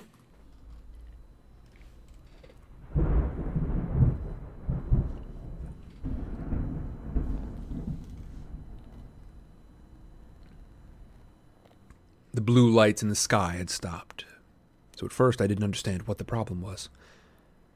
The other campers had gathered at a small park at the edge of the mountain. They were clustered at the guardrail, looking down at Manhattan. The railing was lined with those tourist binoculars where you could deposit one golden drachma to see the city. Campers were using every single one. I looked down at the city. I could almost see everything from here the East River and the Hudson River carving the shape of Manhattan, the grid of streets, the lights of the skyscrapers, the dark stretch of Central Park in the north. Everything looked normal, but something was wrong. I felt it in my bones before realizing what it was. I don't hear anything, Annabeth said. That was the problem. Even from this height, I should have heard the noise of the city. Millions of people bustling around, thousands of cars and machines, the hum of a huge metropolis. You don't even think about it when you live in New York, but it's always there, even in the dead of night. New York is never silent. But it was now. I felt like my best friend had dropped dead. What did they do? My voice sounded tight and angry. What did they do to my city? I pushed Michael Yew out of the way from the binoculars and took a look. In the streets below, traffic had stopped. Pedestrians were lying on the sidewalks or curled up in doorways. There was no sign of violence, no wrecks, nothing like that.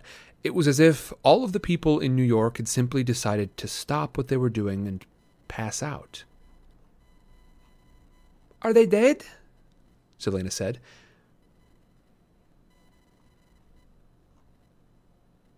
Ice coated my stomach. A line from the prophecy rang in my ears. And I shall see, and I see the world in endless sleep. Oh, no, there's no I in there. A line from the prophecy rang in my ears. And see the world in endless sleep. I remembered Grover's story about meeting the god Morpheus in Central Park. You're lucky I'm saving my energy for the main event. Not dead, I said. Morpheus has put the entire island of. Morpheus has put the entire island of Manhattan to sleep. The invasion has started.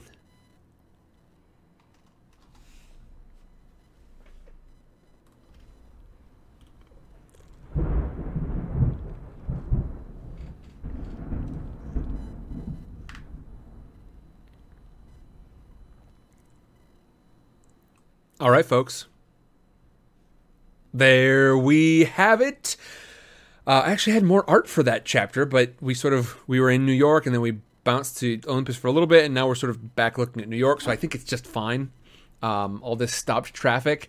Uh, everyone, thank you very much for joining me for uh, our second of three chapters for tonight. That means we do indeed have one more. Uh, that was our longest chapter for the evening. That one's clocking in at about 5,000 words. Uh, was it 5,000 almost exactly? No, 5,400. Um, uh, yeah, and so our next chapter is going to be a bit shorter than that. But everyone, I hope you're having a lovely afternoon, lovely evening, uh, even a lovely morning, because maybe you're listening to a recorded version of this later on on the Flying Sidecar, uh, un- under the name Flying Sidecar on whatever app you like to get your podcasts on. Folks, thank you so much for joining me. I am going to take a quick break. Yes, indeed, Gwendog, one more chapter one more. It's not a short one either. It's like a medium length one. Uh, but I think we're, we're on a good schedule for right now. So, everyone, I'm going to leave you with a chatter break. All right. A bit of a chatter break, of course. Um, the, you know, we're, we're only about, let me see. Oh, I can actually tell you exactly how many words in we are because I do my, my word counts for each individual chapter. So we have read uh, 38, almost 39,000 words in this book. Um, and there are about 50,000 words remaining. So we're still in like the first third of this book. Um, and more than that, we're in the first two fifths of this book. Um, but, uh, y'all, an interesting little interesting detail here. Of course, the energy is sort of ramping up very quickly, right? Um, this is the big climax of this series. Uh, but we're heading into it very early in this particular book. Um, so I think we can expect there's going to be a lot of conflict uh, over time in uh, different parts of Manhattan, potentially, different parts of New York City, potentially even elsewhere as well. Um, it would not surprise me so much if Percy landed underwater once again at some point. Um, but he's got some things to remember. Uh, something about these about the rivers. What rivers? What rivers is this referencing? Uh, and then, of course, Annabeth. She has got uh, her her mother has advised her in a plan, plan number twenty three. Fortunately, we don't have to wait too long to know what this plan is. Unlike Nico's plan, we've been waiting on for forever. Um, but folks, I think our chatterbait question is going to be a little bit more grounded, not so much in the the big action bits that are happening, but uh, uh, Gwendog, yes, indeed. Uh, I'll, I'll I'll talk about it when I do my um my review as well. But yes, the plan is uh, basically give Percy the same power as Achilles, dip him in the river Styx, uh, let let him take a, a quick uh, quick little paddle around the river Styx, uh, and make him invisible except for invisible, make him invincible except for one spot, which is going to be his his sort of big weakness. That was Nico's plan. It turns out it was a success, but I'll talk about that more in the um, in the review.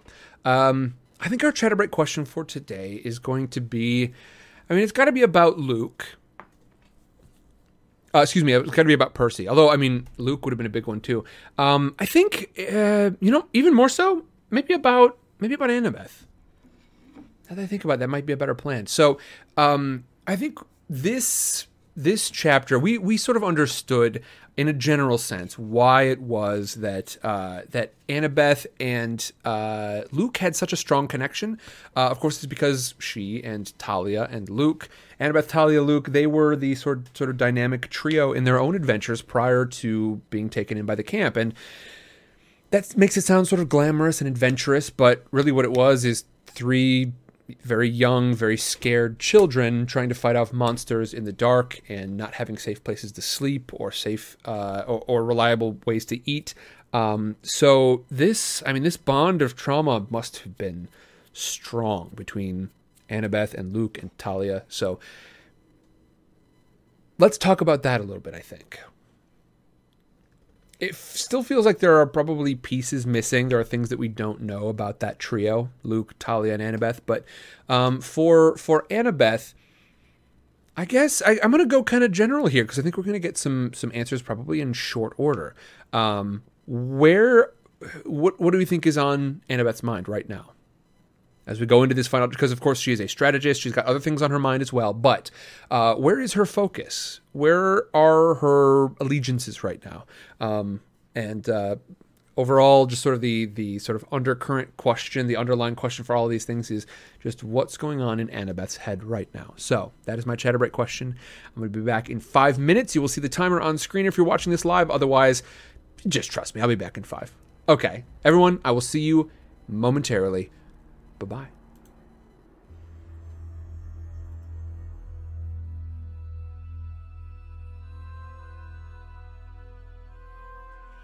Hello, everyone, and welcome back. It is good to have you here. Oh, oh, somebody's getting banned because it's a bot account.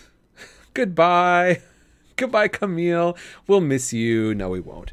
Hey, folks, I'm back. Guess what? Here I am. Never you fear.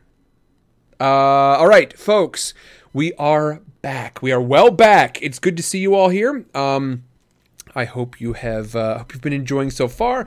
And now we are going to get on into our next chapter, our final chapter for the day. Um, I do. I do. I think we're we're mostly on track. Uh, I know there's been some mention. Uh, Memnite says, "Sheesh, she going late tonight." I think that's just because we had like we had a really long chapter in the middle um, and so there was like there was a, a, shorter chapter at the beginning, shorter chapter at the end. So there was no great place for me to take my break.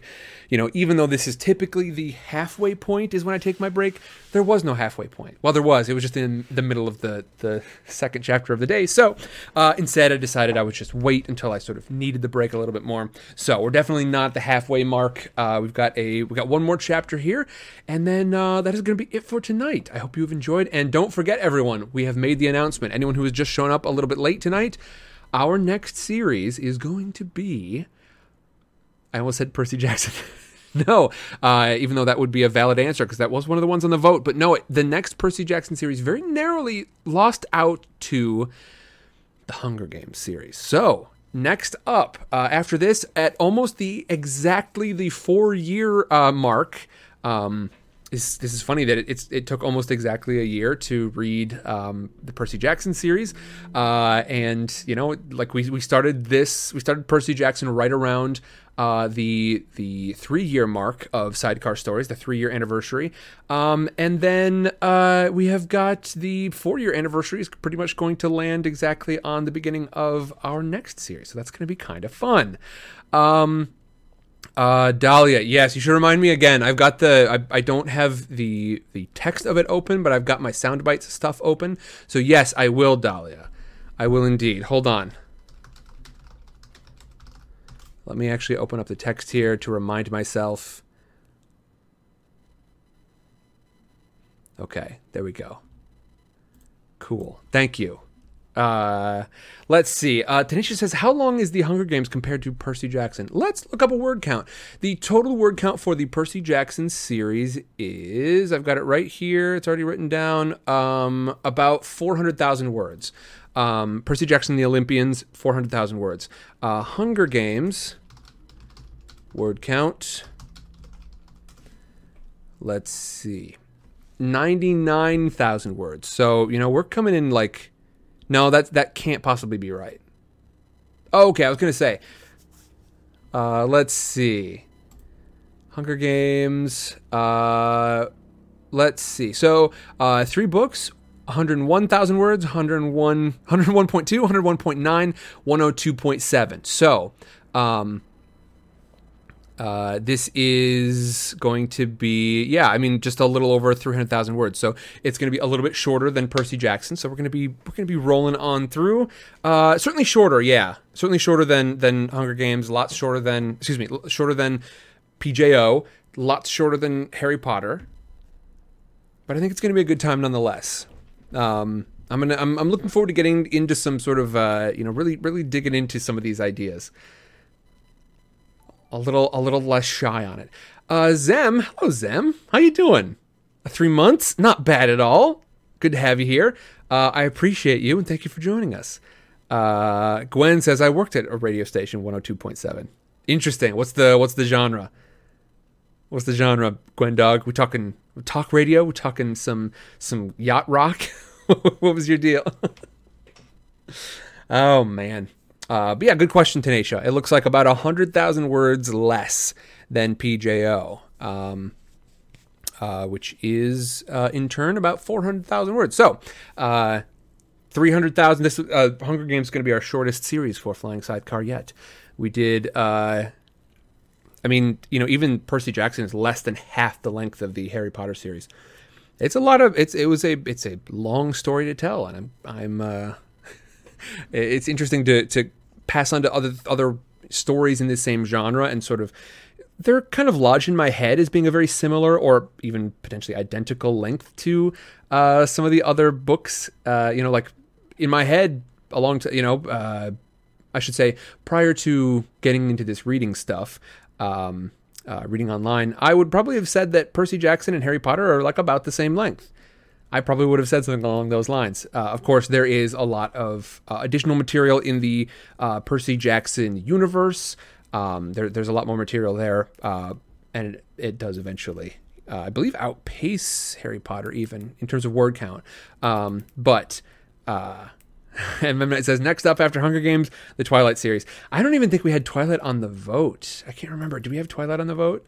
Um, I'm not opposed to reading it, but I'm also not like stoked to get into it because there's some things like I'm I'm really anxious, for instance, about like trying to get into um, even the Lord of the Rings series because I think there are a lot of obviously great great stuff from Lord of the Rings, but there are also like lots of long conversations and I mean the whole uh, Tom Bombadil stuff. I am really, I'm, I'm genuinely anxious about whether or not I'm going to be able to like hold on to folks' interest for that at, at, at whichever point we start um, uh, Lord of the Rings. So I don't know. We'll see. We'll see. Um, yeah, everyone who's dealing with seasonal affective, I hope you, I hope you get your sunlight in. Uh, take some vitamin D supplements. That that has done.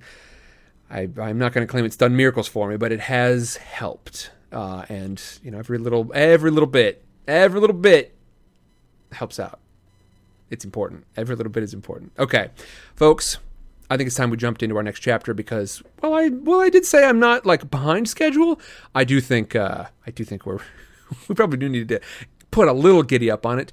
Chapter 10, I buy some new friends. Of course, this means we need a bit of review. Anyone joining us late, thank you so much for hanging out. Uh, chapter 8, I take the worst bath ever. This is the culmination of of uh, Nico's plan. This is Nico's big plan. Nico's plan is to have Percy um, do this thing that it turns out Luke has already done. And uh, this thing is to go bathe in the River Styx, much like Achilles did before. Um, Percy does so and gets mostly invincibility powers. Uh, right, he can't be harmed and ends up taking out a whole bunch of Hades' army. Um, uh, they could probably be sort of re-raised or something, probably. Uh, but we know that Hermes Hades doesn't intend to do that.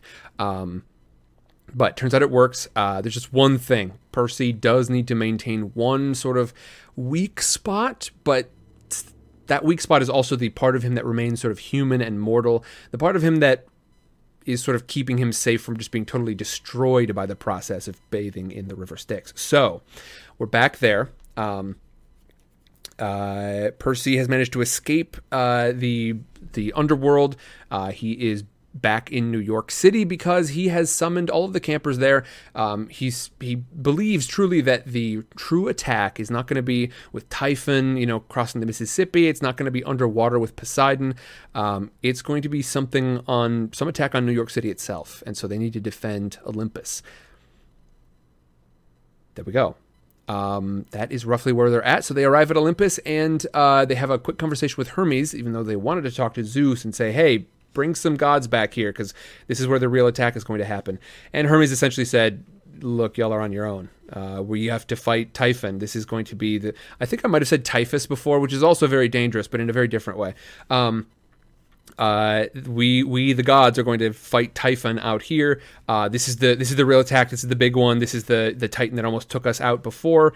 And Percy says, "All right, well, time to defend New York." There we go. So, everyone, uh, I uh, hope you have enjoyed thus far. I hope you will enjoy this next and final chapter for the evening. Chapter 10 I Buy Some New Friends.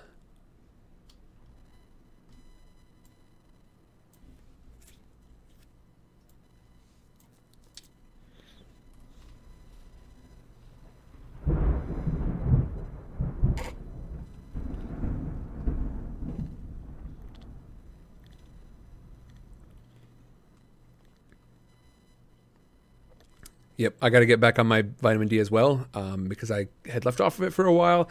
Um, and then the month of November was largely pretty rough. Not great for for your boy. Um, it started off fine, and then over the course of the month, yeah, I am I'm now feeling back out of it. But I'm also like, I I am never one to talk about it much. But yeah, get your vitamin D in. Uh, uh, that's that's huge for most people. Um, the I've, I've had a few doctors over the time that I uh, spent really focusing on my mental health, and the one who really ended up doing wonders for me said basically everyone is vitamin D deficient. Um, so yeah, if if uh, nothing else, get a get a daily multivitamin with some vitamin D in there. But for a lot of folks, uh, myself included, um, you really got to lay into it hard. So there you go.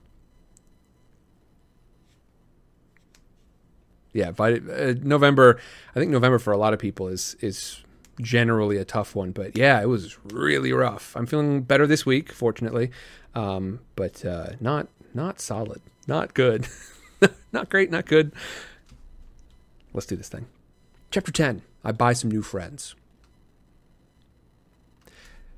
Mrs. O'Leary was about the only happy one in the sleeping city.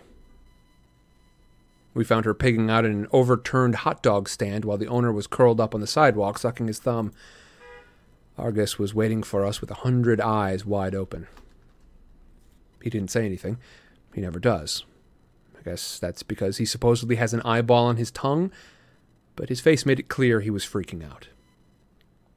I told him what we'd learned on Olympus, and how the gods would not be riding to the rescue. Argus rolled his eyes in disgust, which looked pretty psychedelic since it made his whole body swirl. You better get back to camp, I told him. Guard it the best that you can. He pointed at me and raised his eyebrow quizzically. I'm staying. Argus nodded like this answer satisfied him. He looked at Annabeth and drew a circle in the air with his finger. Yes, Annabeth agreed. I think it's time. For what? I asked. Argus rummaged around in the back of his van. He brought out a bronze shield and passed it to Annabeth. It looked pretty much standard issue, the same kind of round shield we always used in Capture the Flag. But when Annabeth set it on the ground, the reflection on the polished metal changed from sky and buildings to the Statue of Liberty, which wasn't anywhere close to us. Whoa, I said. A video shield. One of Daedalus's ideas. Annabeth said. I had Beckendorf make this before he. She glanced at Silena. Um. Anyway, the light bends sunlight. The shield bends sunlight or moonlight from anywhere in the world to create a reflection. You can literally see any target under the sun or moon, as long as natural light is touching it. Look. We crowded around as Annabeth concentrated. The image zoomed and spun at first, so I got motion sickness just watching it. We were in Central Park Zoo, then zooming down East 60th, past Bloomingdale's, then turning on 3rd Avenue. Whoa, whoa, Connor Stoll said. Buck up. Zoom in right there. What? Annabeth said nervously. You see invaders? Nope. Right there. Dylan's Candy Bar. Connor grinned at his brother. Dude, it's open. And everyone's asleep. Are you thinking what I'm thinking? Connor? Katie Gardner scolded. She sounded like her mother, Demeter. Is it serious? You're not going to loot a candy store in the middle of a war? Sorry, Connor muttered, but he didn't sound very ashamed. Annabeth passed her hand in front of the shield, and another scene popped up. FDR Drive, looking across the river at Lighthouse Park. This'll let us see what's going on across the city, She said, Thank you, Argus. Hopefully, we'll see you back at camp. Someday. Argus grunted. He gave me a look that clearly meant good luck, you'll need it, then climbed back into his van. He and the two harpy drivers swerved away, weaving around clusters of idle cars that littered the road. I whistled for Mrs. O'Leary and she came bounding over. Hey, girl, I said, you remember Grover? That's the satyr that we met in the park. I hoped that meant, sure I do, and not, do you have more hot dogs? I need you to find him. I said. Make sure that he's awake. We're going to need his help. You got that? Go find Grover. Mrs. O'Leary gave me a sloppy, wet kiss, which seemed kind of unnecessary. Then she raced off north. Pollux crouched next to a sleeping policeman. I don't get it. Why didn't we fall asleep too? Why just the mortals? This is a huge spell, Silena Beauregard said. The bigger the spell, the easier it is to resist. If you want to sleep millions of mortals, uh, you'll cast a very thin layer of magic. Sleeping demigods is much harder. I stared at her. When did you learn so much about magic? Silena blushed. I don't spend all my time in the wardrobe. Percy, Annabeth called. She was still looking at the shield. you better see this. The bronze image showed Long Island near LaGuardia. Hmm. The bronze image showed Long Island Sound near LaGuardia. A fleet of a dozen speedboats raced through the dark water toward Manhattan. Each boat was packed with demigods in full Greek armor. At the back of the lead boat, a purple banner emblazoned with a black scythe flapped in the night wind. I'd never seen that design before, but it wasn't hard to figure out. The battle flag of Kronos. Scan the perimeter of the island, I said. Quick. Annabeth shifted the scene south to the harbor. A Staten Island ferry was plowing through the waves near Ellis Island. The deck was crowded with dracaenae and a whole pack of hellhounds. Swimming in front of the ship was a pod of marine mammals. At first I thought they were dolphins. Then I saw their dog like faces and the swords strapped to their waists, and I realized they were telkhines. Sea demons. The scene shifted again. The Jersey Shore, right at the entrance to the Lincoln Tunnel. A hundred assorted monsters were marching past lanes of stopped traffic. Giants with clubs, rogue cyclopes, a fire spitting dragon, just to rub it in, a World War II era Sherman tank pushing cars out of its way as it rumbled into the tunnel. What happened with the mortals outside Manhattan? I said. Is the whole state asleep? Annabeth frowned. I don't think so, but it's strange. As far as I can tell from these pictures, Manhattan is totally asleep. And then there's like a 50 mile radius around the island where time is running really, really slow. The closer you get to Manhattan, the slower it is. She showed me another scene a New Jersey highway. It was Saturday evening, so the traffic wasn't as bad as it might have been on a weekday. The drivers looked awake, but the cars were moving at about one mile per hour. Birds flew overhead in slow motion. Kronos, I said. He's slowing down time. Um, Hecate might be helping, Katie Gardner said. Look at how all the cars are veering away from the Manhattan exits like they're getting a subconscious message to turn back. I don't know. Annabeth sounded really frustrated. She hated not knowing. But somehow they're surrounding Manhattan in layers of magic. The outside world might not even realize something's wrong. Any mortals coming toward Manhattan will slow down so much they won't know what's happening. Like flies in amber, Jake Mason murmured. Annabeth nodded. We shouldn't expect any help to come in. I turned to my friends. They looked stunned and scared, and I couldn't blame them. The shield had shown us at least 300 enemies on the way. There were 40 of us, and we were alone. All right, I said. We're going to hold Manhattan. Silena tugged at her armor. The um, Percy Manhattan is huge. We are going to hold it, I said.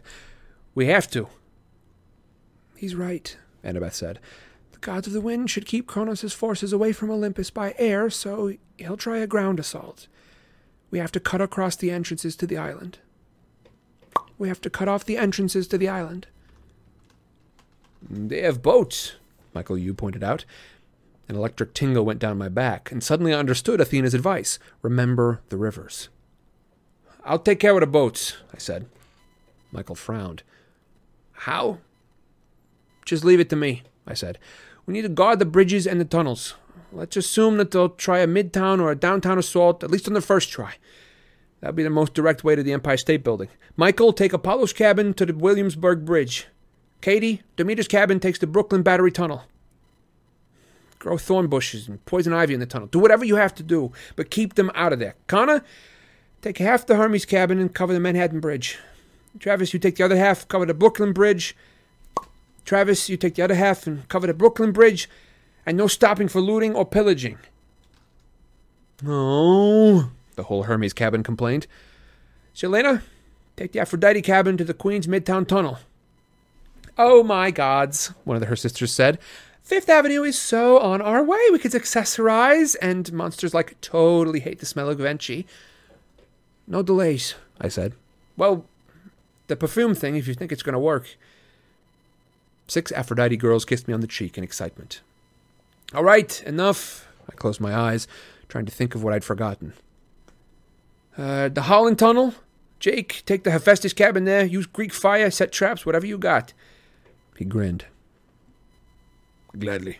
We've got a score to settle for Beckendorf. The whole cabin roared in approval.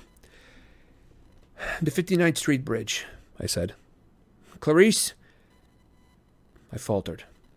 Clarisse wasn't there. The whole Ares cabin, cursed them, was sitting back at the camp. We'll take that. Annabeth stepped in, saving me from an embarrassed silence. She turned to her siblings. Malcolm, take the Athena cabin, activate Plan 23 along the way, just like I showed you. Hold that position. Uh, yeah, you got it, I'll go with Percy. she said. Then we'll join you, or go wherever we're needed. Somebody from the back of the group said. And no detours, you two. There were some giggles, but I decided to let it pass. All right, I said. Keep in touch with cell phones. We don't have cell phones. Silena protested. I reached down, picked up some snoring lady's Blackberry, and tossed it to Silena. You do now. You all know Annabeth's number, right? If you need us, pick up a random cell phone and call us. Use it once, drop it, and borrow another one if you have to. It should make it harder for the monsters to call. Oh, it should make it harder for the monsters to zero in on you. Everyone grinned as though they thought this like. Everyone grinned as though they liked this idea. Travis cleared his throat. Um, if we do find a really nice phone. No, you can't keep it, I said. Oh, man. Hold it, Percy. Jake Mason said. You forgot the Lincoln Tunnel. I bit back a curse. He was right.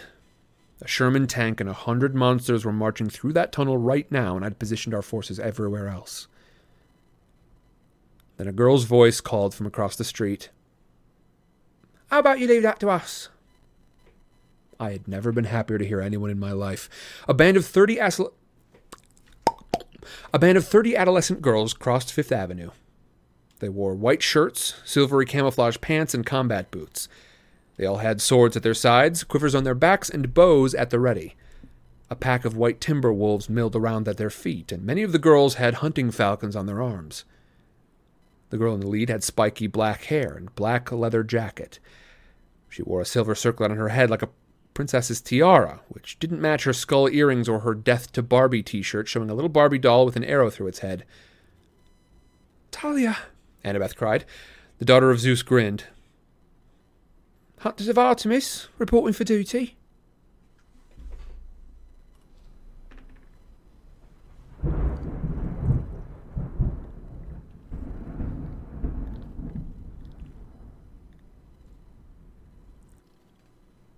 There were hugs and greetings all around. Or at least Thalia was friendly. The other hunters didn't like being around campers, especially boys, but they didn't shoot any of us, which was a pretty warm welcome for them. Where have you been for the last year? I asked Thalia. You got like twice as many hunters now. She sighed. Long, long story. I bet my adventures were more dangerous than yours, Jackson. Complete lie, I said. We'll see, she promised.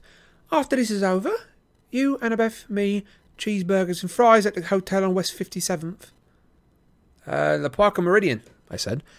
You're on. And Thalia. Thanks. She shrugged. Those monsters won't know what hit them. Hunters, move out. She slapped her silver bracelet, and the shield Aegis spiraled into full form. The golden head of Medusa molded in the center was so horrible the campers all backed away.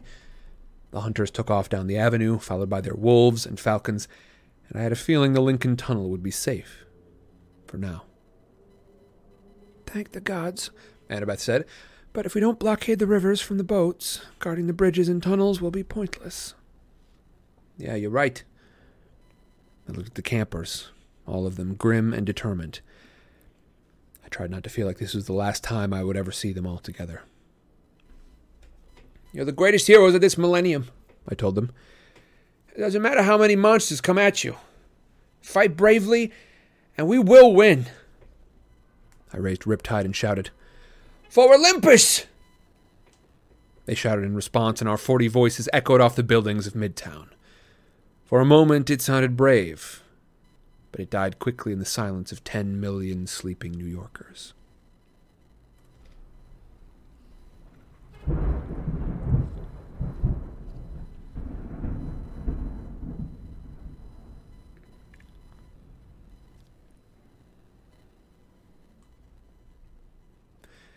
Annabeth and I would have had our pick of cars, but they were all wedged in bumper to bumper traffic. None of the engines were running, which was weird. It seemed the drivers had had time to turn off the ignition before they got too sleepy. Or maybe Morpheus had the power to put engines to sleep as well. Most of the drivers had apparently tried to pull the curb when they felt themselves passing out, but still the streets were clogged, too clogged to navigate. Finally, we found an unconscious courier leaned against a brick wall, still straddling his red Vespa. We dragged him off the scooter and laid him on the sidewalk. Sorry, dude, I said. With any luck, I'd be able to bring his scooter back. If I didn't, it would hardly matter because the city would be destroyed. I drove with Annabeth behind me. I drove with Annabeth behind me, holding onto my waist. We zigzagged down Broadway with our engine buzzing through the eerie calm. The only sounds were the occasional cell phones ringing, like they were calling out to each other, as if New York had turned to a giant electronic aviary. Our progress was weird. Every so often we would come across pedestrians who had fallen asleep right in front of the car.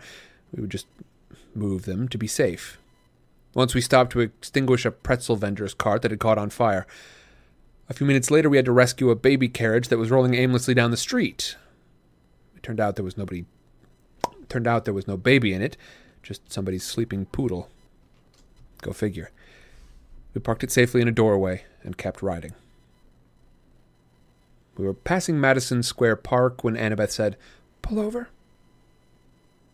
I stopped in the middle of East 23rd. Annabeth jumped off and ran toward the park. By the time I caught up with her, she was staring at a bronze statue on a red marble pedestal. I'd probably passed it a million times, but never really looked at it. The dude was sitting with his legs crossed in a chair. He wore an old fashioned suit, Abraham Lincoln style, with a bow tie and long coattails and stuff. A bunch of bronze books were piled under his chair. He held a writing quill in one hand and a big metal sheet of parchment in the other. And why do we care about. I squinted at the name on the pedestal. William S. Oh, William H. Stewart? Seward, Annabeth corrected. He was a New York governor. Minor demigod. Son of Hebe, I think, but that's not important. It's the statue I care about. She climbed onto a park bench and examined the base of the statue. Don't tell me he's an automaton, I said. Annabeth smiled. Turns out most of the statues in the city are automatons. Daedalus planted them here in case he needed an army. To attack Olympus or defend it? Annabeth shrugged. Either one. That was Plan 23. He could activate one statue and it would start activating all of its brethren all over the city until there was an army. It's dangerous, though. You know how unpredictable automatons are. Uh huh, I said. We'd had our share of bad experiences with them. You seriously thinking about activating it? I have Daedalus's notes. She said. I think I can. Um. Here we go. She pressed the tip of Seward's boot, and the statue stood up, its quill and paper ready. What's she gonna do? I muttered. Take a memo? Shh, Annabeth said. Hello, William. Uh, Bill? I suggested. Shh. Shut up, Annabeth told me. The statue tilted its head, looking at us with blank metal eyes. Annabeth cleared her throat. Uh, hello, Governor Seward. Command sequence Daedalus 23. Defend Manhattan. Begin activation. Seward jumped off of his pedestal. He hit the ground so hard his shoes cracked the sidewalk. Then he went clanking off toward the east.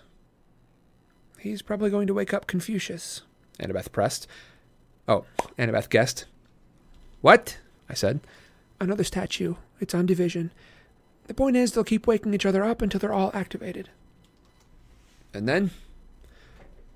Hopefully, they'll defend Manhattan. Do they know that we're not the enemy? I think so. That's reassuring. I thought about all the bronze statues in the parks, plazas, and buildings of New York. There had to be hundreds, maybe thousands. Then a ball of green light exploded in the evening sky. Greek fire, somewhere over the East River. We gotta hurry, I said, and we ran for the Vespa. We parked outside Battery Park, at the lower tip of Manhattan where the Hudson and East Rivers came together and emptied into the bay. Wait here, I told Annabeth. Percy, you shouldn't go alone. Well, unless you can breathe underwater. She sighed. You are so annoying sometimes. Like when I'm right. Trust me, I got the curse of Achilles now. I'm invincible and stuff. Annabeth didn't look convinced. Just be careful. I don't want anything to happen to you. I mean, because we need you for the battle. I grinned. Be back in a flash. I clambered down the shoreline and waded into the water. Just for you non sea god types out there, I don't go swimming in New York Harbor. It might not be as filthy as it was in my mom's day, but the water will still probably make you grow a third eye or have mutant children when you grow up. I dove into the murk and sank to the bottom. I tried to find the spot where the two rivers' currents seemed equal, where they met to form the bay. I figured that was the best place to get their attention. Hey! I shouted in my best underwater voice. The sound echoed in the darkness. I heard you guys are so polluted you're embarrassed to show your faces. Is that true? A cold current rippled through the bay, churning up plumes of garbage and silt. I heard the East River's more toxic, I continued, but the Hudson smells worse. Or is it the other way around? The water shimmered. Something powerful and angry was watching me now. I could sense its presence. Or maybe two presences.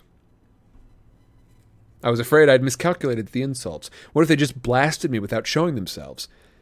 But these were New York river gods. I figured their first instinct would be to get in my face. Sure enough, two giant forms appeared in front of me. At first, they were just dark brown columns of silt, denser than the water around them. Then they grew legs, arms, and scowling faces. The creature on the left looked disturbingly like a telkhine. His face was wolfish. His body was vaguely like a seal's, sleek black with flipper hands and feet. His eyes glowed radiation green. The dude on the right was more humanoid. He was dressed in rags and seaweed with a chainmail coat made of bottle caps and old plastic six pack containers. His face was blotchy with algae and his beard was overgrown. His deep blue eyes burned with anger. The seal, who had just. Uh, the seal, who had to be the god of the East River, said, You trying to get yourself killed, kid, or you just plain stupid? The bearded spirit of the Hudson scoffed. Yeah, you're an expert on, you're an expert on stupid, East. Watch it, Hudson. East growled. Stay on your side of the island and mind your business. Or what? You'll throw another garbage barge at me? They floated toward each other, ready to fight. Hold it, I yelled. We got a bigger problem. Eh, kid's right. East snarled. Let's both kill him, then we'll fight each other. It sounds good to me. Hudson said. Before I could protest, a thousand scraps of garbage surged off the bottom and flew straight toward me from both directions. Broken glass, rocks, cans, tires. I was expecting it, though. The water in front of me thickened into a shield. The debris bounced off harmlessly. Only one piece got through. A big chunk of glass hit my chest and probably should have killed me, but it shattered against my skin. The two river gods stared at me. Son of Poseidon? East asked. I nodded. They took a dip in the Styx? Hudson asked. Yep. They both made disgusted sounds. Well, that's perfect. East said. Now how do we kill him? Uh, we could electrocute him. Hudson mused. We could just find some jumper cables. Listen to me, I said. Kronos' army is invading Manhattan. You think we don't know that? East asked. I can feel his boots right now. They're almost across. Yep. Hudson agreed. I got some filthy monsters crossing my waters, too. So stop 'em, I said. Drown 'em, sink the boats. Yeah, why should we? Hudson grumbled. So they invade Olympus. What do we care? Because they can pay you. I took out the sand dollar my father had given me for my birthday. The river god's eyes widened. It's mine. East said. Give it here, kid. I promise none of Kronos' scum are getting across the East River. Yeah, forget that. Hudson said. That sand dollar is mine unless you want to let all those ships across the Hudson. We'll compromise. I broke the sand dollar in half. A ripple of fresh, clean water spread out from the break, as if all the pollution in the Bay Area were being dissolved. You each get half. In exchange, you keep all of Kronos's forces away from Manhattan. Oh, man. Hudson whimpered, reaching out for the sand dollar. It's been so long since I was clean. The Power of Poseidon. East River murmured. He's a jerk, but he sure knows how to sweep pollution away. They looked at each other, then spoke as one. What's the deal? I gave them a half sand dollar each, which they held reverently. Uh, the invaders? I prompted. East River flicked his hand. They just got sunk. Hudson snapped his fingers. A bunch of hellhounds just took a dive. Thank you, I said. Stay clean. As I rose toward the surface, East called out, Hey, kid, anytime you got a sand dollar to spend, come on back. Assuming that you'll live.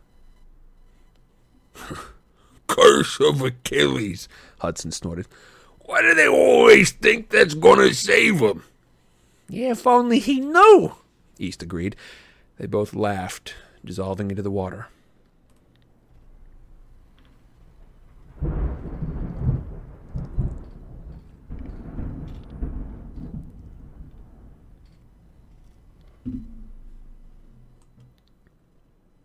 Back on the shore, Annabeth was talking into her cell phone, but she hung up as soon as she saw me.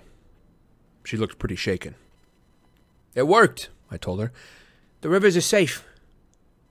Good. Because we've got other problems. Michael Yew just called. Another army is marching over the Williamsburg Bridge. The Apollo cabin needs help. And Percy? The monster leading the enemy? It's the Minotaur.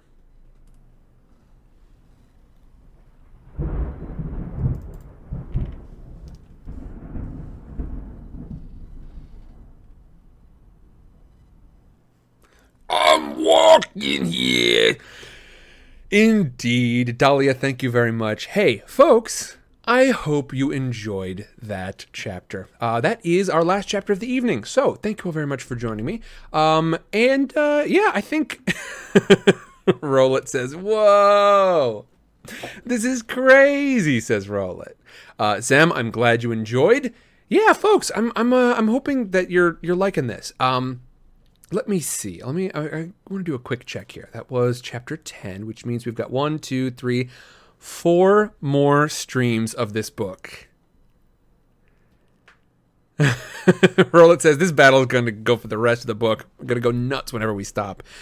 This is, yeah, I, I do think like we're essentially every single stream is going to end on some sort of big cliffhanger, right? It's I'm I am very confident. So, uh, yeah, everybody, I hope you're enjoying it quite a bit. Big Mama says great read. Hey, I appreciate it yeah, Zem, I'm glad you liked it. Yeah, I think we're we're in for a lot of cliffhangers here coming up. Um, I think it's probably going to make up lots of the rest of this book is cliffhangers where we jump back in and uh, suddenly find that uh, okay, this this problem's taken care of. There's a new one popping up over here. Um, I think we're probably going to spend a lot of time moving around different parts of Manhattan and the city of New York. Um, I don't know if we're going to get into other boroughs, but certainly Manhattan's going to feature heavily. Um, uh, then again, my my New York geography is not uh, polished. Uh, so it's possible I've got you know things confused. I don't know where like I don't know where Broadway is in relation to like Central Park in relation to uh, uh, the uh, Williamsburg Bridge, etc. So uh, it'll be interesting. We're gonna find out. Um, everybody, we've got four streams of this left. Uh, next week we're gonna hit 11 through 13. Um, after that, 14 and 15. After that, 16, 17, 18, and then once more, we're gonna hit the last. Uh, ooh, no, we're gonna we're gonna hit five chapters for the final stream of this thing. Uh, there was like there were some okay ways to do it that would have been sort of like.